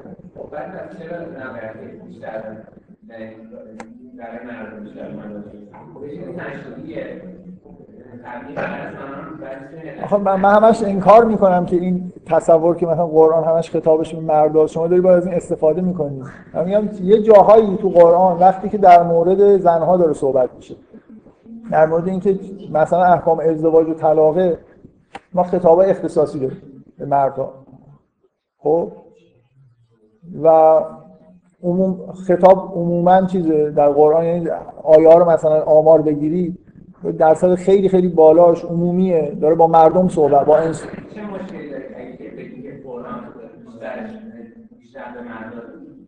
مشکلی ها اینجوری نیست.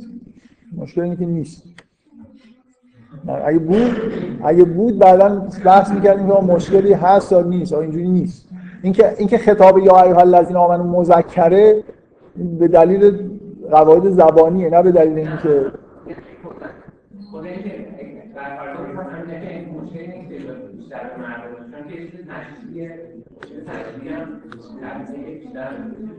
خب آره ولی ولی واقعا اینجوری نیست. یعنی خیلی خطاب عامه.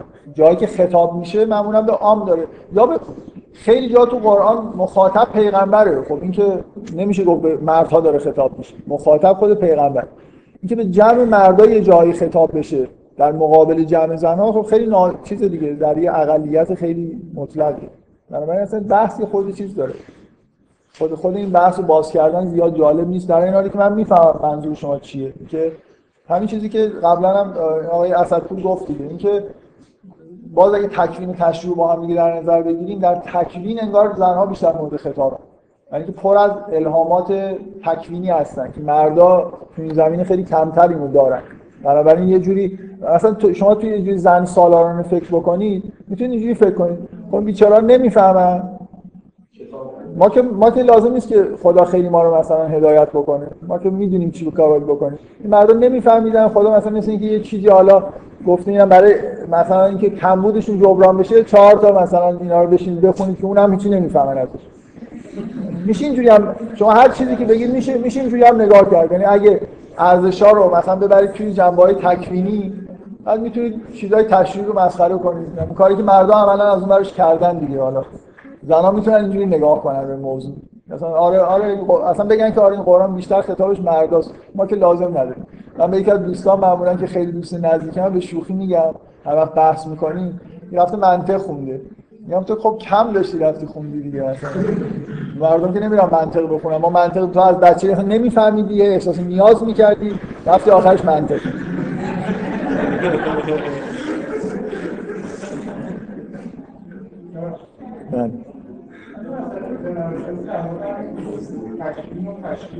بله تشکیل و تشکیل خب تشکیل چیزایی که خود به خود هم پیش میرن. مثلا در مورد حامله رو میگه زن که لازم زحمت بکشه اراده بکنه که بره جلو مثلا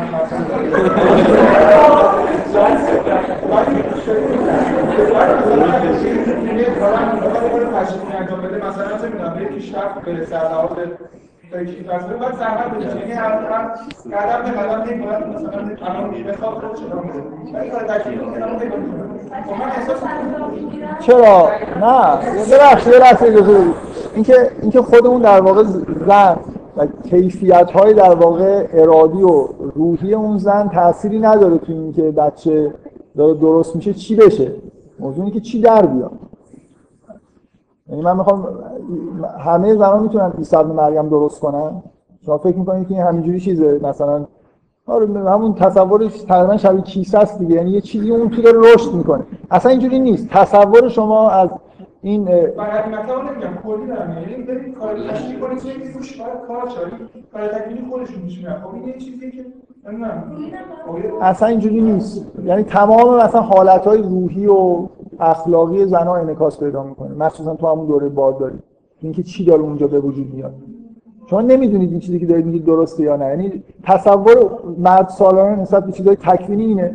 که یه چیزی خودش میشه دیگه. ما مثلا این ربط به اراده و اینکه کیفیت حضرت مریمه که توش همچین اتفاقی ممکنه بیفته و به طور تکوینی همچین موجودی ازش به وجود میاد. به دلیل کیفیت های روانی که داره. شما شما از کجا میگید که این خودش پیش میاد همینجوری داره پیش میره؟ آره یه چیزی پیش میره. مثل اینکه مثلا من بگم خب مردم دیگه همینجوری چیزا دیگه فکر می‌کنن این چیزایی به فکرشون می‌رسه. چی به فکرشون می‌رسه؟ مثلا همه می‌تونن شعر بگن. الان همه شما بشینید شعر بگید. چی میگید؟ مثلا بگید یه خود اینکه خب من می‌تونم بگم که آره دیگه همه نشستن همه می‌تونن شعر بگن. یه چیزی در میاد. چی در میاد؟ آخه من موجودی که داره اونجا خلق میشه به شدت اینکه چه اون زن در واقع کیه ارتباط داره. و قرآن با داستان مریم اینو می‌خواد بگه که اونجا در واقع مریمه. که می‌تونه این مثل اینکه خلاقیت دیگه یه خلاقیت تکوینی. که در جسم زنها یه نوع حس مثلا زایندگی و خلاقیت وجود داره که اصلا ما نمی‌فهمیم. می‌دونی این یه چیزی که اصلا جسم مردها هیچ چیزی خلق نمی‌کنه و هیچ خلاقیتی نداره. برای همین هم به نظرشون می‌رسه که جسم چیز بی ارزشیه تمام تاریخ حتی تاریخ مثلا این نهضت های فکری و اخلاقی اطراف ادیان حتی مثلا توی اسلام پر از تحقیر جسم. جسم چیزی نیست اصلا ارزشی نداره. کیمو گفته. خب جسم خودش رو طرف نگاه می‌کنه این ارزش نداره دیگه. آره جسم مرد ارزش نداره. واقعا. واقعیت اینه که جسم مرد ارزش چندانی نداره. چی تولید می‌کنه مثلا؟ چی چی کار داره می‌کنه؟ به از اینکه مثلا یه بیشتر مردا فعالیت ذهنی می‌کنن. یا مثلا اگر فعالیت جسمانی می‌کنن فعالیت بیرونی می‌کنن. یعنی یه جوری مثلا یه چیزا رو خراب کنن یا درست کنن. یه فرم دادن به یه سری چیزا. زنان حالت دیگه ای داره جسمشون که اصلا تو مردا نیست. و شما این انعکاسش هم نمی‌بینید توی فرهنگ. هیچ از هزار سال دو هزار سال قبل خیلی انعکاس این که یه چیزی به اسم خلاقیت جسمانی وجود داره. جسم می‌تونه یه حس زایش توش داشته باشه می‌تونه چیزی رو خلق کنه. این اصلا نیست دیگه تو یه چیز. اصلا هیچ وقت نبوده. من واقعا ندیدم یه جایی مثلا یه تئوری در این مورد وجود داشته باشه. برای اینکه مردم اصلا این حس رو نمی‌شناسن. چیزی که توی زنها هست رو نمی‌بینن نمی‌شناسن. تصور مردانه همینه دیگه. این که چیزی نیست یه اتفاق طبیعی داره میفته مثلا اختیاری توش نیست. یعنی چی اختیار توش نیست؟ و همون معنی به نظر من اختیار و همون معنی اونجا دخالت می‌کنه که توی تولید یه شعر خیلی خیلی خوب اختیار شاعر دخالت می‌کنه. که همه می‌تونن شعر بگن ولی چی میگن؟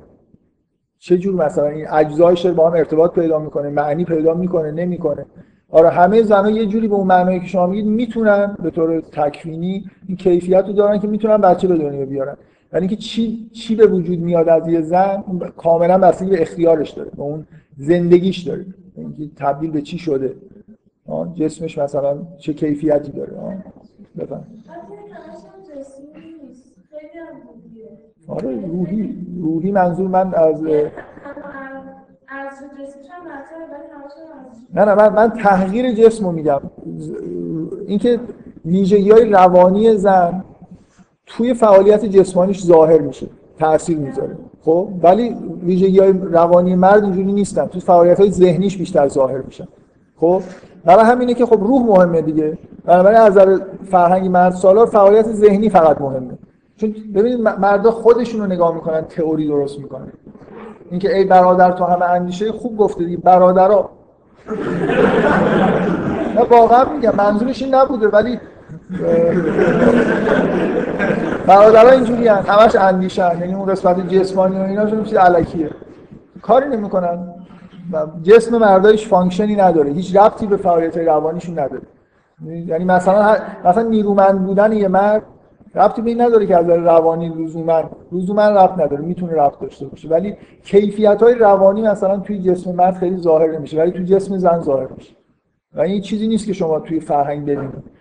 مرد سالاری خیلی چیزه خیلی قدیمی شده دیگه. اصلا کارش ولش کنید کارش نمیشه کرد. یعنی اصلا ما واقعا از این همین فمینیست فرانسوی یکی از حرفایی که می‌زنن من نمی‌دونم تا چه حد میشه واقعا گفت درسته. اینی که زبان اصلا مردان است. زبان مردا درست کردن.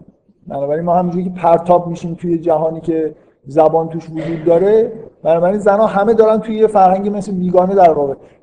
میگن که یکی از دلایلی که زنها نمی‌تونن احساساتشون خوب بیان بکنن من واقعا فکر نمی‌کنم درست باشه.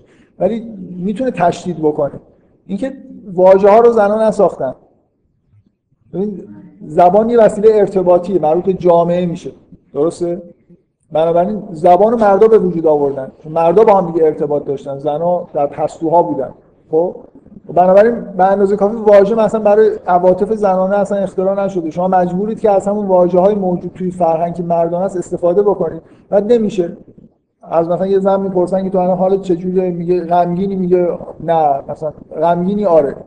بعد یه چیز دیگه مثلا احساس دلسردی هم می‌کنم یه خورده هم می‌دونی یعنی یه چیز پیچیده‌تریه که به هیچ این واژه نمی‌خوره ولی خب باید بگیم مثلا 30 درصد احساس غم دارم 22 درصد مثلا دلسردم 40 خوردهش هم یه چیز دیگه است. زبان خیلی وسیله سطح پایینی برای ابراز احساسات به نظر میاد من همیشه احساس می‌کنم که خیلی سطح پایین ولی از نظر مردان اینجوری نیست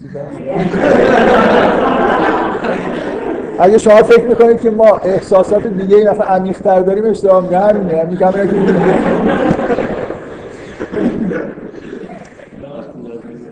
خواهش می‌کنم. نه واقعا یه خورده به یه خورده سعی کنید بفهم من جدا میگم. سعی کنید بفهمید کاپیتالیسم چیه مرد سالاری چیه حالا کاریش هم نمیشه کرد حداقل بفهمیم که یه دو تا پدیده خیلی بزرگ تو دنیا وجود داره که مرد سالاری خیلی خیلی قدیمی‌تر و عمیق‌تر هم هست.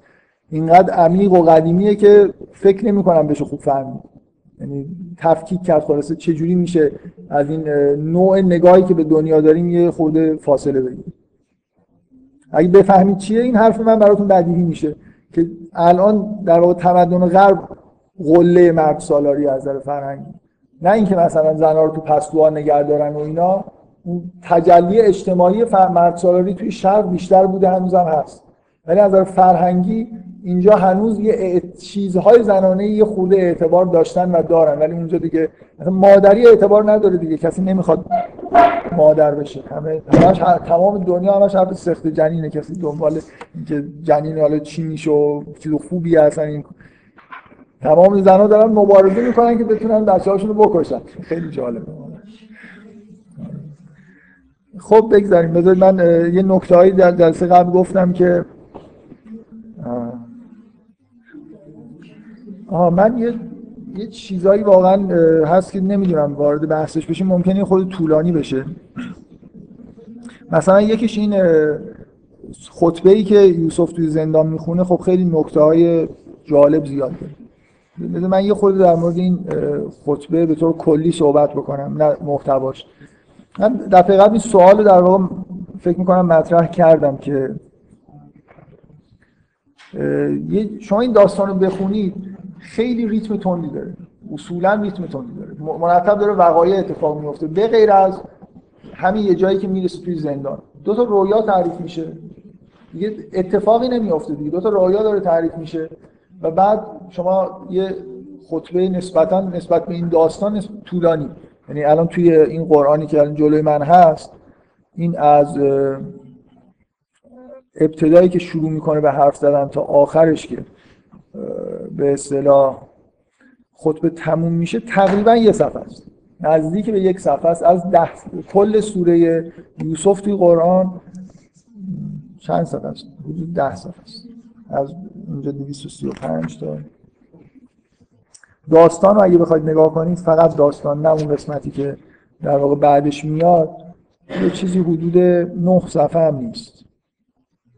بنابراین یه چیزی بیش از ده درصد یه دفعه تو این داستان شما یه متن می‌بینید که هیچ اتفاقی توش نمیفته خب فکر کنم هر کسی این داستان رو بخونه از نظر ادبی یه احساس خاصی داره. اینجا یه جای خاصی از داستان. چی، چه چیزی در واقع القا میشه؟ حرف بزنید. در مورد شما می‌خونید چه حسی توی آدم القا میشه؟ از اینکه یه دفعه داستان قطع میشه و شما یه خطبه نسبتا طولانی میشنن من حسی که داشتم این بود که احتمالاً تقریبا حالا یوسف ما از بچگی دیدیم دیگه. بعد بلافاصله بعد از اینکه اون کاروانم میاد و خلاصه می‌خرن و اینا کات میشه به صحنه زلیخا آره خب. یوسف ظاهرا این سه بالاخره بزرگ شده حالا اصلا میشه حد زد که از نظر زیبایی و ظاهر و اینا خوب شده. خب ولی این حس وجود داره که یوسف قرار اتفاقات قرار یه رشدهای معنوی رو چیزایی. بعد یه جایی باید این قضیه تجلی پیدا کنه خب بالاخره یوسف یه آدم گنده شده یه آدم واقعا پرفکتی شده و اون آدمه باید حالا یه چیزایی بگه که معلوم بشه که واقعا این رشد کرده. نظر من آفرین. یعنی ضروریه ایشون داره اینو توضیح میده. ضروریه تو این داستان. داستان یوسف دیگه. شما یه آدم رو دارید از بچگی تا آخرش انگار زندگیشو می‌بینید. یه جایی ببینید که این چقدر بزرگ از نظر معنی خلاصه یه نشانه ای از این که این مثلا بزرگ شدن توی به معنای دینی یعنی به توحید رسیدن دیگه. شما یه جا این آدم از این نظر ببینید. بذارید حرف بزنه یه آره با, با فقط نشون دادن کنش های معمولی ظاهری شاید نمیشه شما این احساس رو القا بکنید. پس در واقع توضیحشون اینه که یه جایی خلاصه تو این داستان ما باید یه چیزی از یوسف میشنیدیم. یه حرفی باید می‌زد یه کاری می‌کرد که خیلی مثلا جلوه داشته باشه. خب ولی باز این خیلی چیز نیست توجیه کننده همه چیزهایی که من پرسیدم در واقع نیست. من, واقعا سوالم اینه چه, چه احساسی آدم می‌کنه وقتی که به اینجا می‌رسه؟ چی چی می‌خواست. خب. از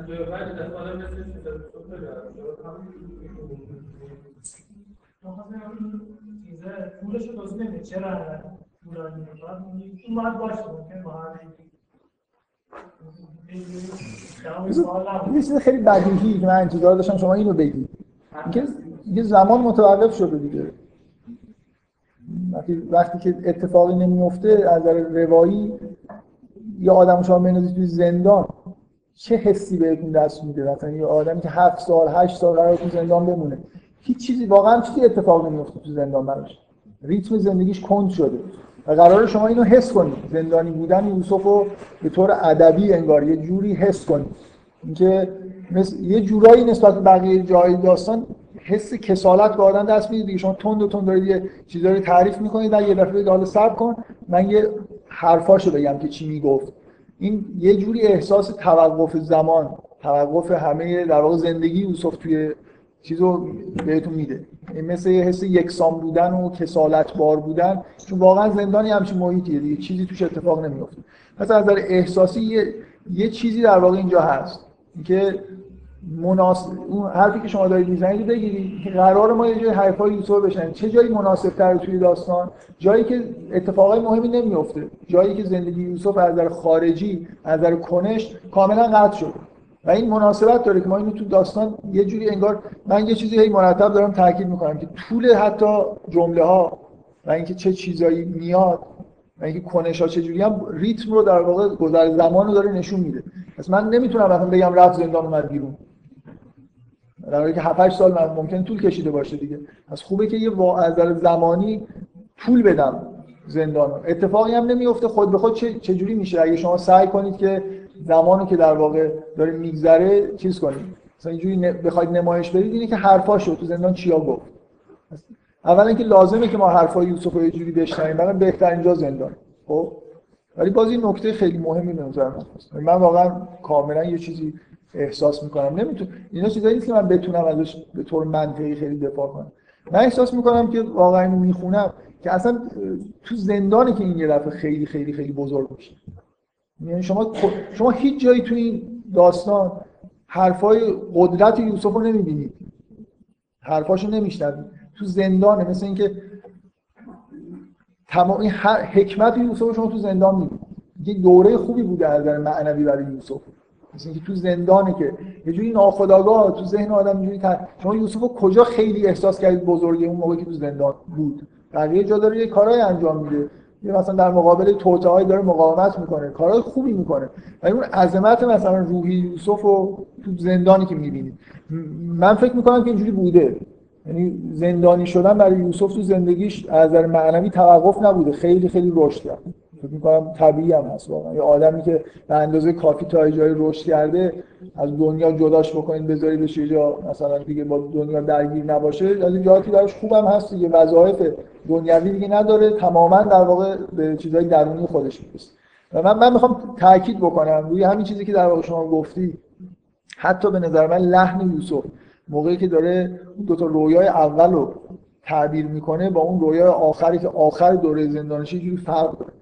اول اون رویا بی‌نهایت پیچیده‌تر از ایناست. بعد واقعا من اولین چیزی که می‌تونم بگم اولین باری که شاید این سوره رو خوندم خیلی تاثیرگذاره لحن یوسف وقتی که اون یه دونه رویا رو داره این یه جوری علم مطلق رو شما می‌بینید. نمیگه که نمیگه تعبیر این رویا اینه که اگر اینجوری بکنید اینجوری میشه. نمیگه این کارا رو بکنید. فرمانم نمیده. میگه شما مثل اینکه داره میگه شما هفت سال این کارو می‌کنید. بعد هفت سال اینجوری می‌کنید یه سال هم اینجوری می‌کنید. مثل اینکه دیگه همه همه چیز رو نه فقط باید بکنید. همه 15 سال این مردم میگه که چیکار می‌کنید؟ که باید هم با می‌کنن. می‌دونی یه جوری یه اقتداری توی اون تفسیر به اصطلاح آیه آخر است که خوبه دیگه. مثل اینکه این از حتی زندان که رفته تا آخرش داره میره بیرون انگار که یه شما حس می‌کنید که انگار دیگه پرفکت شد. تفسیر رویاش هم دیگه کامل شده همه چیزش به یه حد تعالی رسید.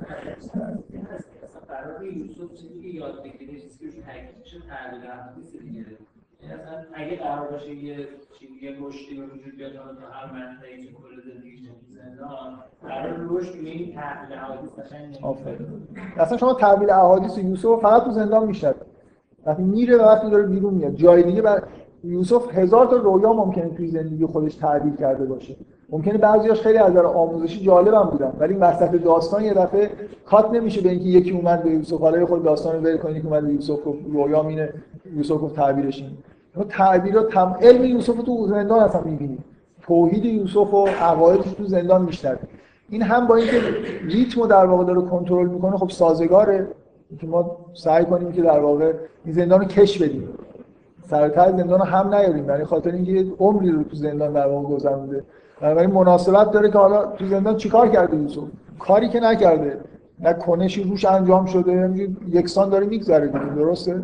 کاری که کرده کار معنوی. بنابراین شما معنویت یوسف تو زندان می‌بینید فکر می‌کنم همه کسایی که می‌خونن حداقل این تاثیر ریتمو دارن. من یه اشاره به فیلم می‌تونم بکنم.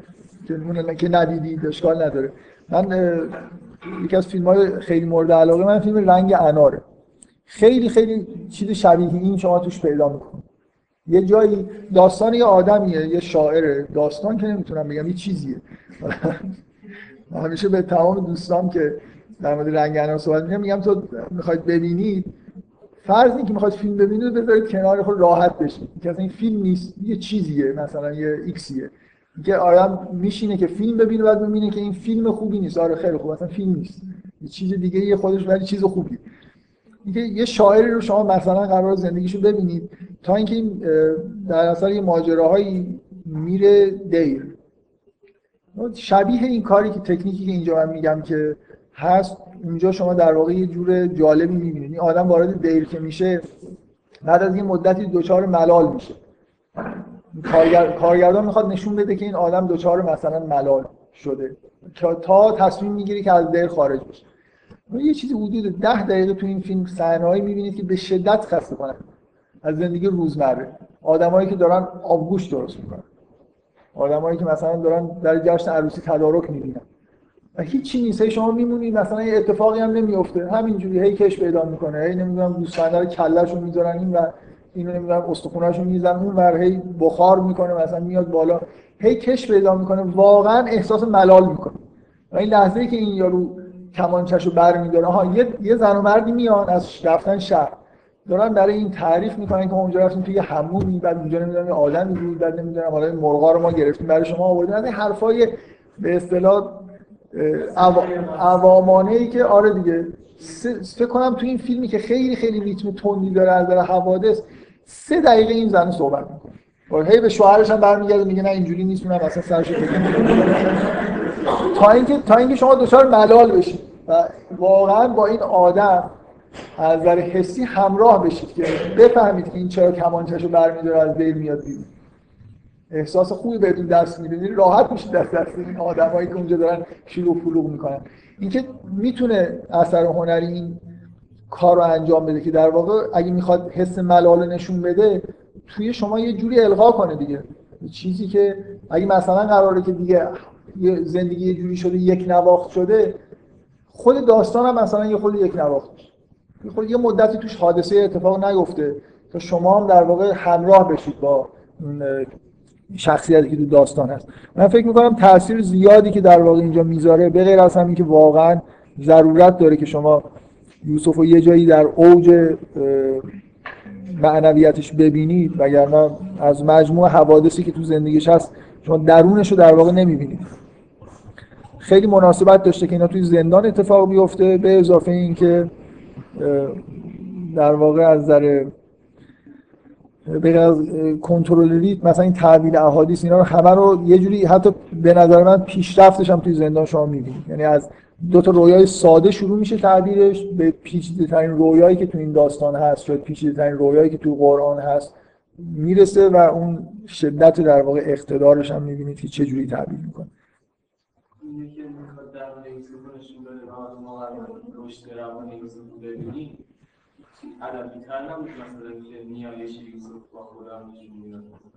خب نیایش از توحید مهمتره. اینجا داره در مورد توحید صحبت می‌کنه.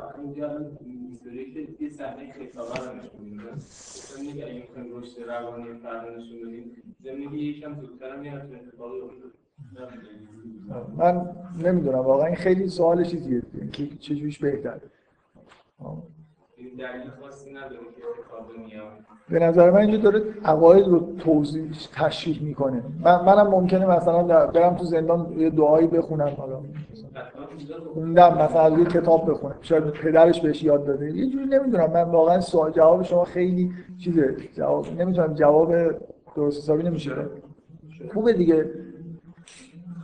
من واقعا یه احساسی دارم. مثل اینکه واقعا میگم حالا یه احساس خود چیز خود دیگه غیر ادبیات اصلا خدا از این خطبه یوسف خوشش اومد. یه حرف حرف خیلی خوب حرف زده. خیلی چیز جای کمتر شما تو قرآن جایی می‌بینید که یه نفر جالب نیست یه نفر یه جوری مثلا حرف زده که در قرآن برای ابد حفظ شده. مثل اینکه مثلا یه, جا... یه جایی تو قرآن هست خیلی جالبه که یه آدمی داره حرف می‌زنه یه پیغمبری بعد با کلام خدا قطع میشه. بعد دوباره حرفای اون آدم شما میشنوید. مثل اینکه وسط حرفای این آدم خدا می چیزایی اضافه می‌کنه که این خطبه کامل بشه. واقعا هست شما یه جایی مثلا لقمان داره حرف می‌زنه. شما مواعظ لقمان به فرزندش رو ببینید. انگار لقمان شرم حضور داره که در مورد حقوق والدین صحبت کنه. در مورد شرک صحبت می‌کنه بعدا میره در مورد یه چیزای دیگه ای مثلا صحبت می‌کنه. و بعد اینکه در مورد شرک صحبت می‌کنه شما خطاب لقمان به پسرش رو دارید میشنوید. این یه دفعه قطع میشه با کلام خود خدا. میگه که به والدینتون مثلا احترام بذارید. مثل اینکه لقمان این حرفو نزد چون داشت با پسر خودش صحبت می‌کرد. ولی خدا داره اینو تکمیل می‌کنه. ولی این خطبه اول تا آخرش همونطوری که یوسف گفته اینجا نقد شده دیگه. مثل اینکه یه جوری کمالی توی این حرف هست. من یه چیزی از تو این بگم که ممکنه طول بکشه. من فکر می‌کنم بهترین کارهایی که آدم تو زندان می‌تونه بکنه چیه واقعا؟ شاید مثلا شما دارید جواب اینجوریه که این یه جوری بهتر از حتی نشون دادن دعاست. من میگم اونو خیلی نمیشه در موردش بحث کرد. در این خطبه خوبیه. خطبه خیلی جالبیه. من به یه جملهش می‌خوام یه اشاره بکنم. فقط یه خود میترسم که طول بکشه. من خودم واقعا عبارتیه که خیلی به نظرم جالب اومد چرا این حرفو می‌زنه؟ یه جوری یه چیز غیر عادی اینجا میگه. در مورد بت ها که داره صحبت می‌کنه حرف از توحیده.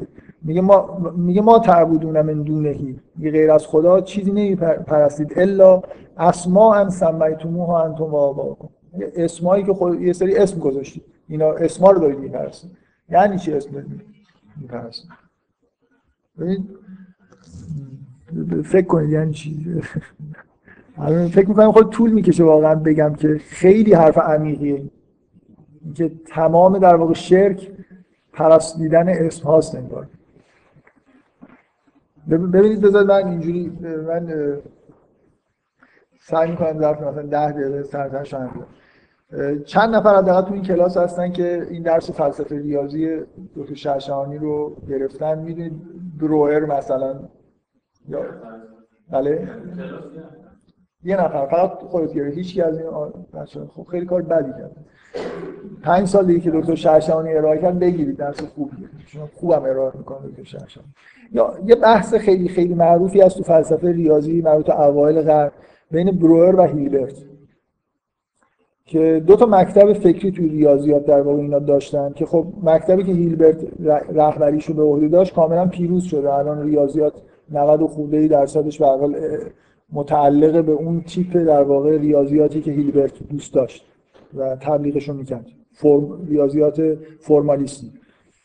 و بروئر آدمی بود که بحثایی داره که فکر کنم الان خیلی کم می‌فهمن خیلی از یه جهاتی عمیقه. ببینید من سعی می‌کنم خود بگم که اینجا حرف بروئر چیه و از توش یه چیزی در مورد زبان می‌خوام در بیارم و به این مربوط میشه که یعنی چی ما اسم داریم؟ شرک پرستیدن اسامی حرف سوال اینه که چرا؟ اصلا یه شوکی به ریاضیدان اوایل قرن وارد شد. این پارادوکس راسل نظری مجموعه ها رو به کل تهدید کرد. نظری مجموعه رو خیلی دوست داشتن. راسل یه پارادوکس داد که مجموعه X که عضو X نباشه میشه به راحتی نشون داد که به تناقض پیدا میشه. شما این مجموعه رو تعریف کنید. و رو سوال کنید که آیا B عضو خودش هست؟ B عضو خودش نیست. خب اگه B, اگه خودش باشه یعنی جز اون چیزایی که عضو خودشون نیستن. پس بی عضو خودش نیست. این که نمیشه. اگه بی خودش نباشه یعنی توی مجموعه نیست دیگه. پس از اون چیزایی نیست که عضو خودشون هستن. خودشون نیستن. یعنی بی عضو خودش هست. تناقض تو ریاضیات پیدا میشه. یه چیزی مجموعه تعریف کردیم. که اصلا هر دو تا یا اینه یا این دیگه هر دو تاش به تناقض هست ریاضیات به تناقض رسید خب با این پارادوکس راسته حالا سوال از در واقع اون ایده فکری که باعث شد که مکتب هیلبرت و بروئر به وجود بیاد اینه که چرا به این تناقض رسید مثل یه سوال خیلی بزرگ. هیچکی فکر نمی‌کرد که مثلا نظری مجموعه‌اش به این سادگی رفت توش تناقض ایجاد بشه. و چیکار می‌تونیم بکنیم که دیگه به تناقض تو ریاضیات بر نخوریم؟ واقعا اینکه من میگم دچار شوک شدن ریاضیدانا واقعا دچار شوک شدن. و حالا هیلبرت ایدهایی داشته برنامه هیلبرت بود که تضمین بکنه به طور فرمال که تو ریاضیات تناقض ایجاد نمیشه. و اون برنامه عملا شکست خورد با قضیه گودل. نمیشه در واقع یه جوری ریاضیات رو کلا اصل موضوعی کرده و بعدا سازگاریش رو ثابت کرد. ایده بروئر جالب. بروئر میگه که تناقض اینجوری در واقع تو ریاضیات به وجود که من ریاضیات رو ما از شهود شروع می‌کنیم. مثلا از حساب شروع می‌کنیم. از یک دو سه عملیات حسابی. دقیقا می‌دونیم وقتی می‌نویسیم دو به اضافه دو میشه چهار یعنی چی؟ شهود داریم. خب؟ ولی همینجور که ریاضیات پیش میره ما این برای شهودهای خودمون فور... به طور فرمال نماد درست می‌کنیم. برای اینکه بتونیم حس درونی خودمون و واقعیتایی که مطمئنیم بنویسیم. خب؟ پس یه سری علائم به وجود میاد تو ریاضیات. یه فرمالیسم به وجود میاد. درست؟ نکته چیه؟ نکته اینه که از یه جایی به بعد وقتی من این شهود خودم رو در واقع اون حس درونی خودم رو که همه reference همه چیز رو می‌بینم و مطمئنم که همه چیزی که دارم میگم درسته و واضحه برام وقتی اینا به صورت نماد می‌نویسم این نمادها کم کم مستقل میشن. حالا میشه با این نمادها بازی کرد. یعنی من وقتی که می‌نویسم مثلا همه X هایی که X بین یک تا چهار بعد طبیعیه می‌دونم چی دارم میگم.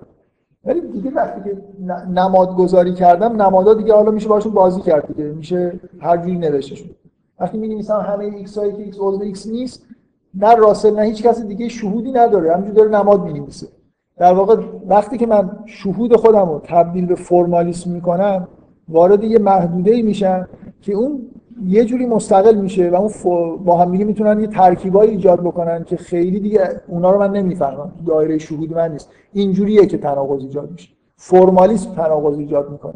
ریاضیات اونیه که در درون ماست. ما نسبت به شهود داریم. و مشکل اینه که وقتی می‌نویسیمش مستقلا با نمادا شروع می‌کنیم کار کردن و بعد چیزای بی‌معنی و بیخود در واقع به وجود میاد. درست؟ مثلا فرض کنید من مفهوم مربع رو دارم. مفهوم مثلث رو هم دارم مفهوم مثلث به عنوان یه چیز سگوش حالا در زبان می‌تونم یه ترکیبی بسازم بگم مربع سه‌گوش خب این مربع سه‌گوش هم چی؟ یعنی شهود ندارم دیگه مربع می‌دونم چیه مصرف ولی وقتی که اسم براشون گذاشتم اسامی رو می‌تونم با هم ترکیب کنم جمله های بی‌معنی می‌تونم بسازم. درست؟ نمادگذاری هایی می‌تونم بکنم که در واقع به هیچ چیزی اشاره نمی‌کنم. مجموعه همه ایکس هایی که ایکس عضو ایکس نیست این به هیچ چیزی نه در درون من نه در بیرون من به هیچ چیزی اشاره نمی‌کنه. فقط نماده. چیزی که نوشتم. پس خطر تو ریاضیات از نظر بروئر نکته این بود که اتفاقا خطر تو ریاضیات فرمالیسمه. چیزی که هیلبرت خیلی دوست داره. بنابراین همه حرفش این بود که ما بیایم فرمالیسم رو کنترل کنیم. یعنی مواظب باشیم که جاهایی که واقعا نمی‌فهمیم و شهود نداریم و قواعدی بذاریم که نتونیم بنویسیم. با محدود کردن فرمالیسم وارد اون هیته های متناقض نمیشیم. منتها اینقدر این در واقع حرفایی که بروئر می‌زنه حرفایی که دست و پا گیره که ریاضیدانا خب خوششون نیومد. میگم ریاضیدانا راضی هم به اینکه بازم توی ریاضیات تناقض ایجاد بشه اشکال نداره بازم کارش می‌کنن دیگه. بله؟ آره حالا این از دیدگاه به اصطلاح جامعه شناسانه اینا دارن چیز می‌کنن دیگه برای کار خودشون انجام. ولی ریاضیات واقعا با اون مقدار اولا بروئر حرف دقیقی نتونست بزنه. خیلی اطراف بروئر این ایده قبول دارید یه جوری خیلی ایده پیامبرانه ایه بروئر واقعا کاراش اینجوریه. نشست مثلا در مورد اینکه مفهوم ادب چجوری ظاهر میشه. در یه کودک. در درون خودش مثلا مثل یه آدمی که عارفه ریاضیات رو در درون خودش مثلا می‌دید کجا یه چیزایی رو یه دفعه اعلام می‌کرد که به این نتیجه می‌رسید که این مثلا باید حذف بشه. بعد واقعا جو اطراف بروئر اینجوری بود که یه پیروان داشت که اینا مثلا فرض کنید وقتی که یه چیزی پیش میومد میومدن از بروئر میپرسیدن که این مثلا اینو بنویسیم اینجوری میگم نه اینو ننویسیم مثلا می‌رفتن دیگه نمی‌نوشتن خیلیشون شهودی بود دیگه نمی‌تونست توضیح بده که ملاکاش دقیقا چیه. حسش این بود که اینا ممکنه به اینا من شهود به اندازه کافی در موردش وجود نداره مثلا اینا رو به خب این پیش نمیره دیگه. اینکه پیامبرشون که مرد این نظریه‌اش هم باهاش در واقع یه جوری مدفون که نشد ولی خب خیلی کم رنگ شد. الان دوباره بله فرقه های مختلف هم توش به وجود اومد که اصلا اکثر فرقام مثل همون مثالی که خودت گفتی اکثر فرقام رفت تو حرفای بروئر نداره. مثلا این اینا که ریاضیات ساختنی کار می‌کنن فقط یه ایده خیلی ساده یاد یعنی ایده اساسی فلسفی بروئر رو واقعا گذاشتن کنار. پیامبر ندارن دیگه. دقیقا ببین به قسمت فرمال نظریه بروئر در واقع. من می‌خوام بروئر دوچار همین شده که اون شهود بروئر از بین رفته اون چیزی که هسته چیز بود و تقدیس می‌شد. و همون کتاباشون می‌خونن از اون کتاباش فرمال یه چیزای نتیجه می‌گیرن و یادیات می‌سازن آره دیگه باید جانش کرد این بحثا کاملا فرقه ای شد. حالا یه عده معتقدن که جانش تنگ کرده خب. ببینید این ایرادی که من الان گفتم این حرفی که بروئر می‌زنه چون همه شما خلاص ریاض این ریاضیات کمونش بلدید اینجا خیلی واضحه براتون که چی چی داریم میگیم. عین این اتفاق در مورد زبان طبیعی ما میفته این نکته اینه که من می‌تونم توسط زبان ترکیب هایی بسازم و عبارت هایی درست کنم که به هیچ چیزی اشاره نمی‌کنه. درسته؟ من می‌تونم مربع سه گوش بگم. من بعد اول که زبان دارم یاد می‌گیرم ریفرنس هایی دارم که براشون اسم می‌ذارم. از اول یه چیزی هست و نامگذاری انجام میشه. ولی این اول برعکس هم میشه کرد میشه نامی به وجود آورد که به چیزی اشاره نمی‌کنه. تمام اعضای یوسف همه شرک اینه. که شما نامهایی دارید مثلا میگید هبل مثلا هبل نیست. به چیزی اشاره نمی‌کنه. بوتی وجود نداره. یه چیزی یه چیزی یه اسمه. یه اسمیه که برای یه چیزی گذاشتید که اصلا وجود نداره در واقع. چیزی نیست. بنابراین ما زبان ما پر از واژه ها و عبارت هایی که ریفرنس ندارن. و آدم مثلا مبهد آدمی که به نظر معنوی به کمال می‌رسه اینه که فرق بین چیزهایی که هستن با چیزهایی که نیستن رو درک می‌کنه. می‌دونه که مثلا این واژه حتی در مورد ویژگی های مثلا صفات درونی انسان. ما واژه های اخلاقی داریم که به چیزی اشاره نمی‌کنه. موهوم است. یعنی در واقع فرهنگ ما پر از چیزای موهومه. شرک اینه. شرک ایمان آوردن و ایمان پیدا کردن به چیزهای موهوم چیزهایی که وجود نداره. یعنی من می‌خوام این حرف خیلی حرف عمیقیه. یعنی چیزی که شما میپرستید هیچ چیزی نیست غیر از اسما اسمهایی که خودتون این اسما رو در واقع گذاشتید. سمیتم انتم و آباؤکم. از اجدادتونم. این زبان دیگه زبان یه چیز ارسیه ما توش پر از مفاهیم و واژه‌ایه که همینطور میاد دیگه و ما اینا رو یاد می‌گیریم و ما به ازای خارجی ندارم. و یوسف آدمی نیست که گول بخوره. و نفهمه که مثلا یه واژه reference داره یا نه. برای خاطر اینکه در درون خودش در واقع همه reference ها رو داره. و یه جمله به نظر من خیلی جمله جالبیه. تقریبا هم تو قرآن یه بار مثلا با این تاکید اومده. فقط از زبان یوسف. یه حرف خیلی عمیق جالب در مورد شرک و توحیده و یوسف اینو گفت. من در تمام مدت این داستان رو دارید می‌خونید از وقتی که یوسف گم میشه همیشه باید به فکر این باشید که یعقوب خیلی آرزو داشت که بزرگ شدن یوسف رو ببینید من همینجور به شوخی وقتی این آیات می‌خونم میگم که میگم مثلا از قول از قول یعقوب جای یعقوب خالی میگم بچه‌م بزرگ شده. این چیزایی چیزایی میگه. یه حس واقعا یه لذتی می‌تونست یعقوب ببره که دیگه از بین رفت. که دیگه ندید که یوسف واقعا اینجا این خطبه نشون دهنده چیز دیگه این که دیگه آدم خیلی بزرگ شده. مثلا شما تا اینجا هیچ احساسی ندید ممکنه هنوز رشد نکرده. واقعا تا قبل از این به غیر از اینکه خب به آدم با تقواییه یعنی یه سری کارا رو که نباید بکنه رو نمی‌کنه شما حس نمی‌کنید آدم بزرگی شده. مثلا یه معارف خیلی خیلی سطح بالایی در واقع پیدا کرده. این نکته خیلی مهم به نظر من توی خطبه اینه که همه چیزو واقعا داره خودش انگار رسیده و میگه. مخصوصا اینکه میگم اینا بعضی از این حرفایی که یوسف داره می‌زنه تو قرآن دیگه تکرار نمیشن. مثل اینکه ابتکار خودش اینا رو درک می‌کنه. نه اینکه بقیه نمیفهمیدن ولی مثل اینکه شیوه خودش رو داره تو بیان توحید. شما خطبه مشابهین نمی‌بینید.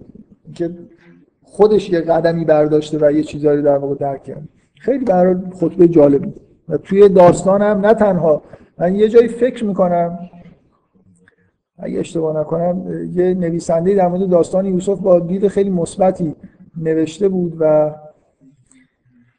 شک دارم که به این قسمت داستان به عنوان یه چیزی که روایت رو میشکنه اشاره کرده مثل یه قطعه از داستان که روایت شکسته میشه. در حالی که به نظر من نمیشه گفت روایت شکسته میشه. چون تو زندانه تناسب داره این خطبه با روایت. ما داریم در واقع یوسف رو تو زندان می‌بینیم و این سالهایی که به یوسف داره میگذره چیزی نیست به از فکر کردن و حرف زدن احتمالا با آدمایی که اطرافش هست.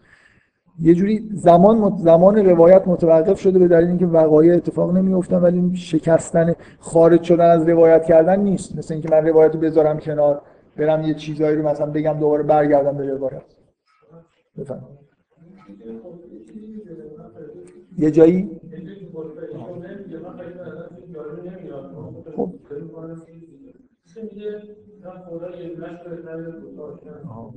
خب این برای خاطر اینکه شما نمیگه خدا میگه ارباب. میگه ارباب و متفرقون خیرون ام الله الواحد القهار. یعنی در واقع شما تصوری از اینکه ارباب چیه ندارید. ببین ببین الان تو تو الان ارباب تو الان ارباب هایی داری؟ تو الان یه عالم ارباب داری. ارباب ارباب داریم واقعا. به همون معنایی که ما تقریبا ما تو زبان فارسی میگیم ارباب. تو یه آدمایی آدمایی هستن. آره آره. نه ولی اینجا ببین. ولی ارباب واژه‌ای که اینجا به همین داره اشاره می‌کنه. رب به معنای به معنایی که بعدا هم می‌بینی توی اینجا ببین اینجا میگه که مثلا یسقی ربه خمرا.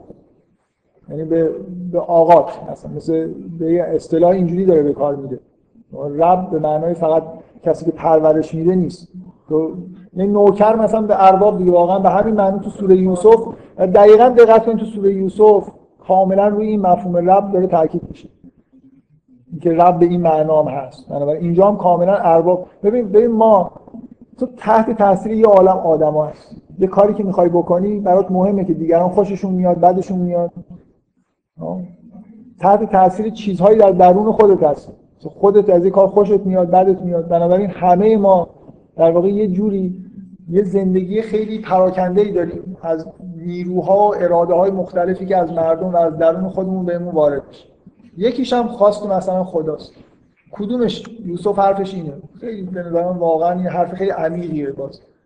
میگه اصلا کدومش بهتره؟ واقعیت رو بذار کنار. کدوم بهتره که آدم حرف هزار نفر رو مثلا گوش بده؟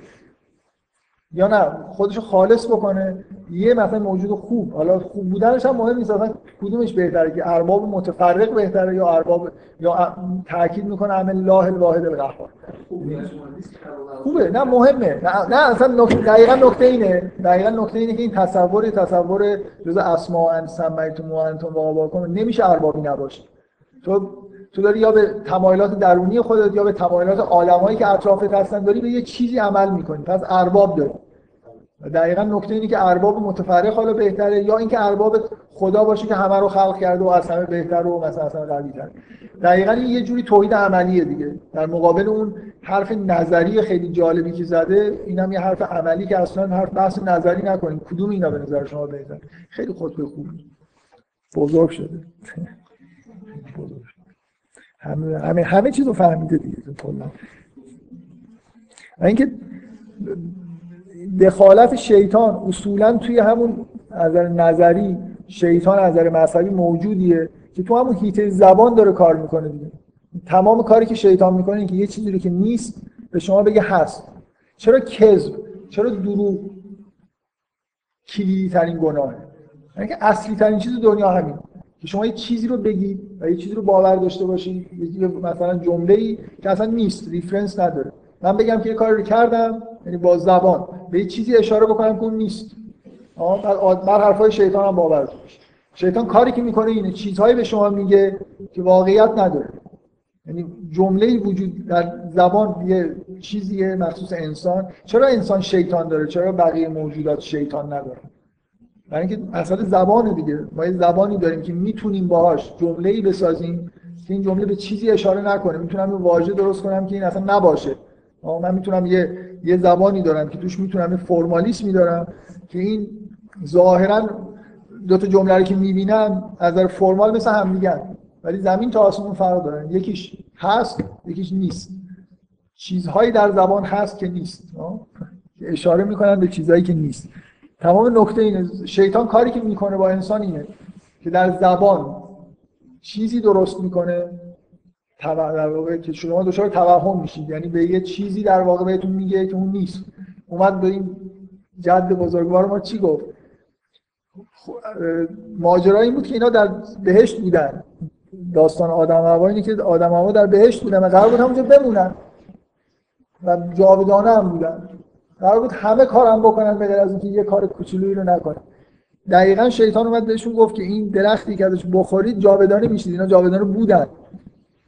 یه جمله ساخت برای اینا. جمله ای که به چیزی اشاره نمی‌کرد که واقعیت داشته باشه. شیطان اصولا وجود شیطان توی انسان مربوط به اینه که ما می‌تونیم اسمایی درست بکنیم که چیزهایی رو نامگذاری بکنیم که اصلا نیستن. حقیقت ندارن یعنی فکر می‌کنم موجودات غیر انسانی خیلی قدرت این کار داشته باشه.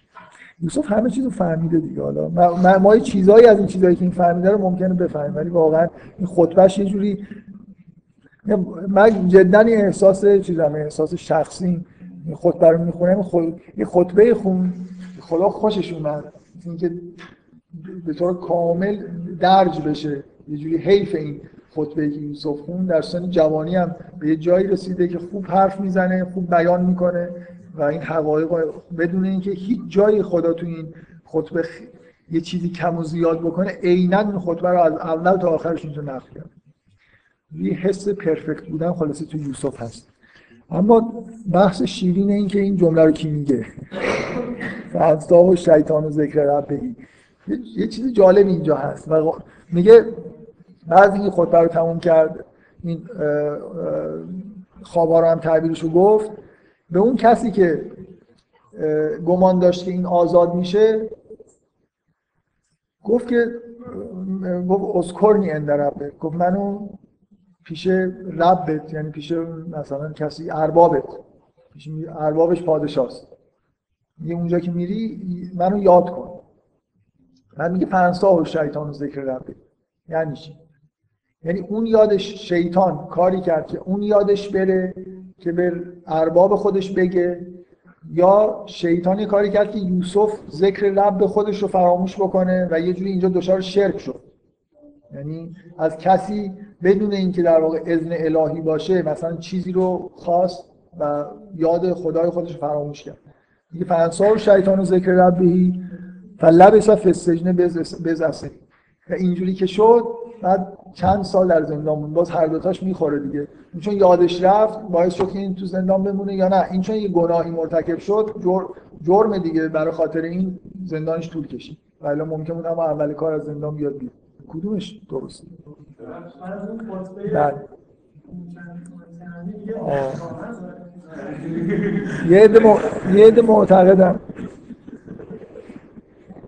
آره اینکه می‌تونه چیز باشه می‌تونه مطلقا. ببینید وقتی یه ابهام وجود داره اصولا وجود ابهام توی مثلا توی کتاب توی اثر و هنری مخصوصا تو قرآن که با رسما اینو میگه که یه جاهایی هست که اصلا می‌تونید گمراه بشید.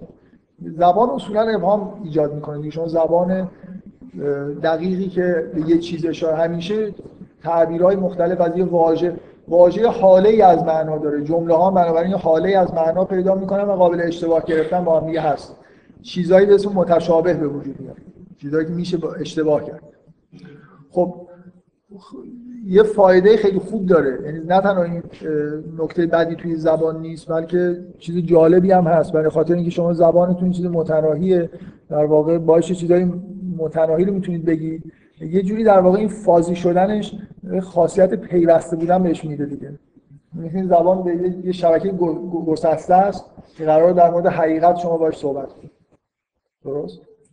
ولی اگه حالا مبهم باشه هر کدوم این جمله هر کدوم واژه حاله ای از معنا داشته باشن یه جوری امکانات صحبت کردن رو بیشتر هم می‌کنه. من می‌تونم به نقطه های خود دقیق‌تر حتی شاید اشاره بکنم. درسته؟ بنابراین اولا لزومی نداره که من بگم که این جمله یا اونه یا اینه. می‌تونه هر دو تا باشه. اینجوری به نظر من اینجوری خیلی قشنگه. که من یه جمله این وسط دارم داره گفته میشه. که هم به اون می‌خوره و هم به این می‌خوره و هر دوتا هم منظوره. هم این یاد یاد پروردگار خودش فراموش کرد همون یادش رفت رب خودش بگه. اون که قطعیه. اون آدم یادش رفت به ارباب خودش بگه. نیست؟ بدیهیه که این که درسته که این اتفاق افتاده و اون به ارباب خودش نگفته و یوسف تو زندان بیشتر مونده.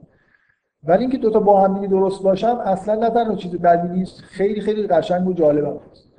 من من یه احساسی دارم. حالا ایشون میگه بعد از اون خطبه خود بده. زیبایی زبانی شما فکر می‌کنید که مثلا زیبایی کار یوسف بهتر حفظ بشه یا نه؟ زیبایی این چیز از نه واقعا همین باشه خب چیزی باید نیست که خب اون هم هر ساله خودش هم آدم دیگه. قرار من بذار یه لحظه بگو خب. بگو شما. من یه سوال دارم. اینکه اصولا یه آدم هر چقدر چیز باشه هر چقدر اعتقاد به اراده خودش باشه همه چیز از جانب خدا رو باید بشینه یه جا هیچ کاری نکنه تا اینکه مثلا همه چی درست بشه.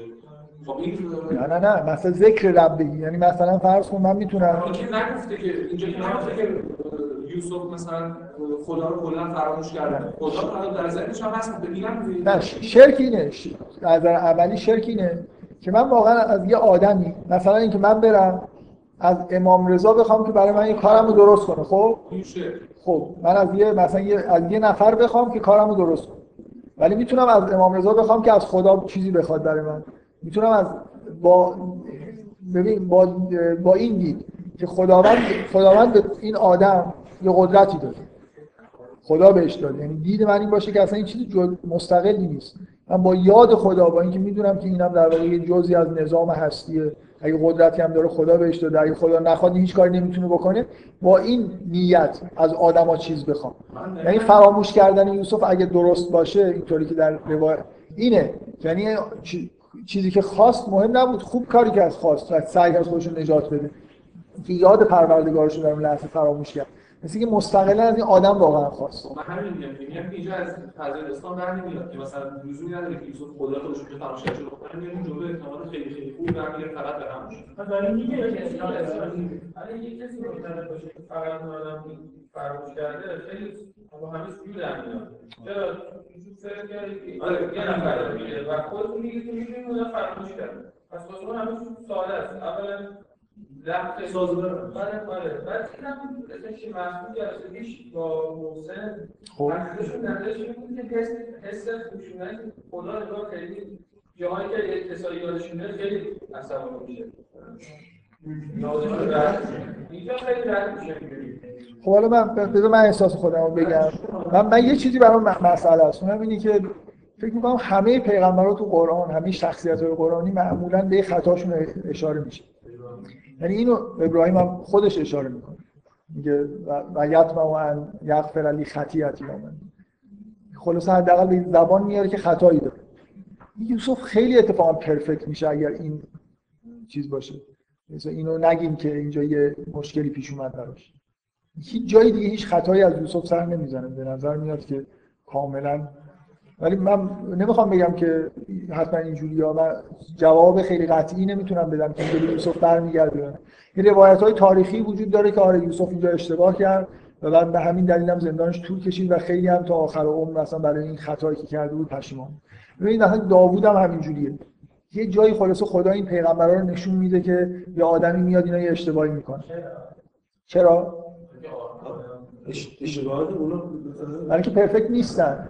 خوبه که روایت طوری باشه که اینا پرفکت هم به نظر نرسن. خدا می‌خواد اینو نشون بده که واقعا اینا آدمای کامل نیستن. خب پر... هیچ کسی پرفکت نیست. همشون همه انسان ها گناه, گناه جزء چیز دیگه. جزء به اصطلاح ذات انسانه. نمیشه گناه نکنی از بهشت نمیای پایین. گناه باید جا. نه نه لزوم نداره. نه نه اصلا نمیشه قطعا تصمیم گرفتی. من دارم یه من یه چیزی میگم که احساسم اینه که اینو اینو تقویت می‌کنه که خوبه که اینجا اینجوری تعبیر بکنیم که به چیز داره اشاره میشه. یه اشتباهی از یوسف که در همین حده. مثل که یه لحظه یه چیز رو فراموش کرد. وقتی که یوسف که زندان بود بیشترش. چرا شیطان یه کاری کنه که این نیاد بیرون یعنی سرش می‌خواد که بیاد بیرون نه آخه اینجوری که نیست.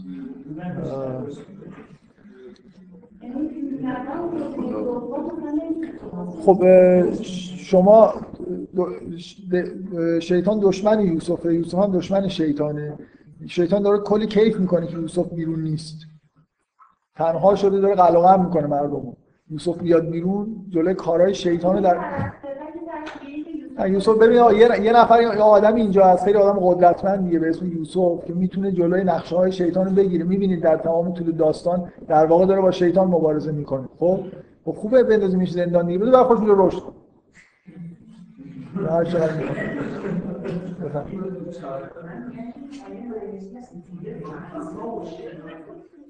خب؟ اگه مثلا چون این فرقی داره هست اینجوری شد. یعنی این حرف که زد هست شیطان یاد خدا رو از ذهن شیطان یاد خدا رو از ذهنش برد یعنی اگه مثلا اشاره به فرقی فهمید مثلا در استدلال خوبی نیست. نمی‌ذارن که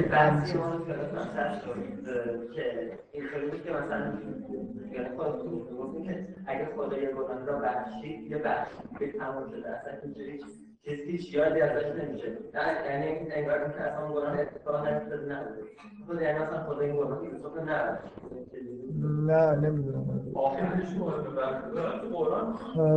نه خیلی حرف نه ذکر میشه گناه ها ولی معمولا خیلی حرف خوب میزن نه که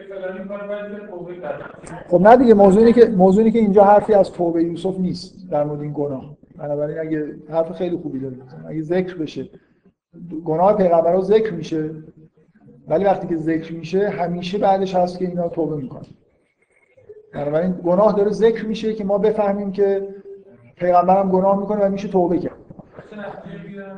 میگه که میگه اگه گناه یوسف باشه خب بعدش هم که هیچ اثری از اینکه توبه کرده بد میشه. مثل اینکه این گناه هنوز هم هست. خیلی حرف حرف جالبی الان حرف جالبی که در این خب. آره من من, من احساسم ببین نه شاهد این که روایات تاریخی خیلی معروفی وجود داره در این مورد. بنابراین ما یه جوری من خودم مثلا دارم می‌خونم ذهنم بایاس شده است. که اینجا معنی اینه. همه مفسرین هم اینو میگن. که اینجا یوسف اصلا یادش رفت و این حرفا. ما در مقابل یه چیزی داریم وای میستیم اگه بگیم که اصلا این اشاره به این موضوع نیست و این دروغه و این کارو نکرده. بنابراین می‌خوام یه اینرسی وجود من اگه اینرسی نشون میدم برای اینکه در واقع فکر می‌کنم اکثریت غریب اتفاق اینجوری خوندن که اینجا این اون جاییه که یوسف اشتباه کرد ولی فکر می‌کنم خیلی حرف چیزی. و در مورد در مورد یوسف میشه همین جمله که مثلا میگه که ان نفس الامارتون به سو رو مثل اون حرفی که ابراهیم می‌زنه اشاره به چیز بود رو خلاصه داره میگه که من یه چیزایی تو نفسم به هر حال یه سوی هم بوده. خب؟ که اشتباهی داریم. نمی‌دونم. این دو تا این میگه که و قال للذی ظن انه ناج منهما. به اون کسی که گمان می‌کرد نجات پیدا می‌کنه گفت اسکرنی عند ربک. مرا نزد پروردگارت نزد در واقع اربابت یاد کن. فانساه و شیطان و ذکر ربه پس فرا... به فراموشی انداخت شیطان که آها یه چیز هم هست. این که ببینید فانساه و شیطان و ذکر ربهی ذکر پروردگارش رو این یه خورده چیز دیگه. از نظر لغوی شما من, من می‌خوام مفسرین دفاع کنم. چرا اینجوری اینجوری خوندن که میگه که ذکر پروردگارش رو از یادش بود نه ذکر نه ذکر این در ربهی مثلا یاد پروردگار رو انگار این ربطی که اومده چند چند دقیقه پیش دارم چند چند جمله پیش خب اونجا در مورد اله واردان اومده احتمال خیلی داشت. اگه بعد اون ربطه مال آدم پرداست اونایی که چند تا ممکنه ربط داشته باشن. ولی اونی که خوبه دیگه اله. رب رب در سراسر قرآن به غیر از سوره یوسف در مورد در یه ربط در برای مثلا های مختلف برای آدمایی که مثلا توحید ندارن. ولی برای آدم چون یه راه مبارک این استدلال استدلال خوبی. نیست ها فنسا شیطان ذکر ربهی بعد فلب ساعت السجن بز اسنی پس خب من من من چیز نیستم. من ادامه نمیدم. چون واقعا خودم نظر قطعی ندارم. یه تفسیر و روایت معروف تاریخی هست که همه تقریبا روش توافق دارن. ولی من مطمئن نیستم که درست باشه. و الان واقعا به نظرم این حرفی که زدی یه جوری مشکوکه که اگه یوسف یه اشتباهی کرده مثل اشتباهی داوود کرد. بلا فاصله میگه که خب توبه می‌کنه دیگه. یا مثلا حضرت موسی گناه کبیره انجام میده بلا فاصله میگه حاضر من عمل شیطان توبه می‌کنه. خدا تاکید می‌کنه که بخشیدیمش. اینکه من یه گناهی رو از پیغمبر نقل بکنم و بعد هیچ اشاره ای نکنم. چون اون روایت تاریخی هست که خیلی توبه کرد. ولی اینجا چیزی از اینکه بعدا چیکار کرد نیست. بحث نکنیم. این فازیه من واقعا نمی‌تونم فکر نمی‌کنم بشه با بحث کردن به این نتیجه 100 درصد رسید. فقط همین که این بحثا رو شنیدید خب این بحث شیرین همینه. چون خیلی قدیمیه این بحث. حال همیشه بوده که این جمله رو کی گفت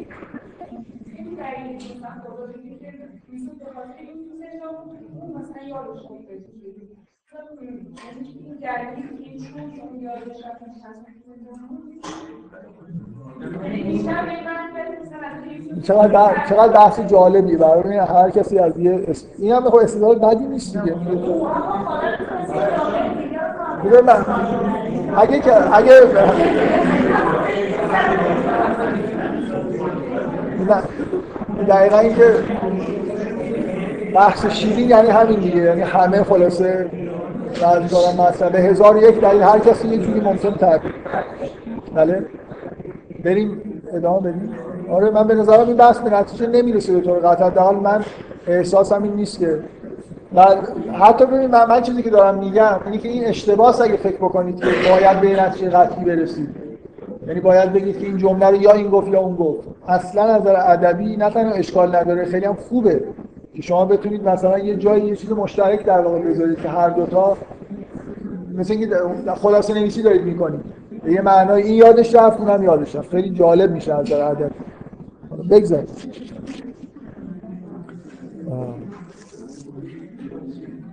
خب هشت و نیمه دیگه بگذاریم. مثلا به کلی بگذاریم.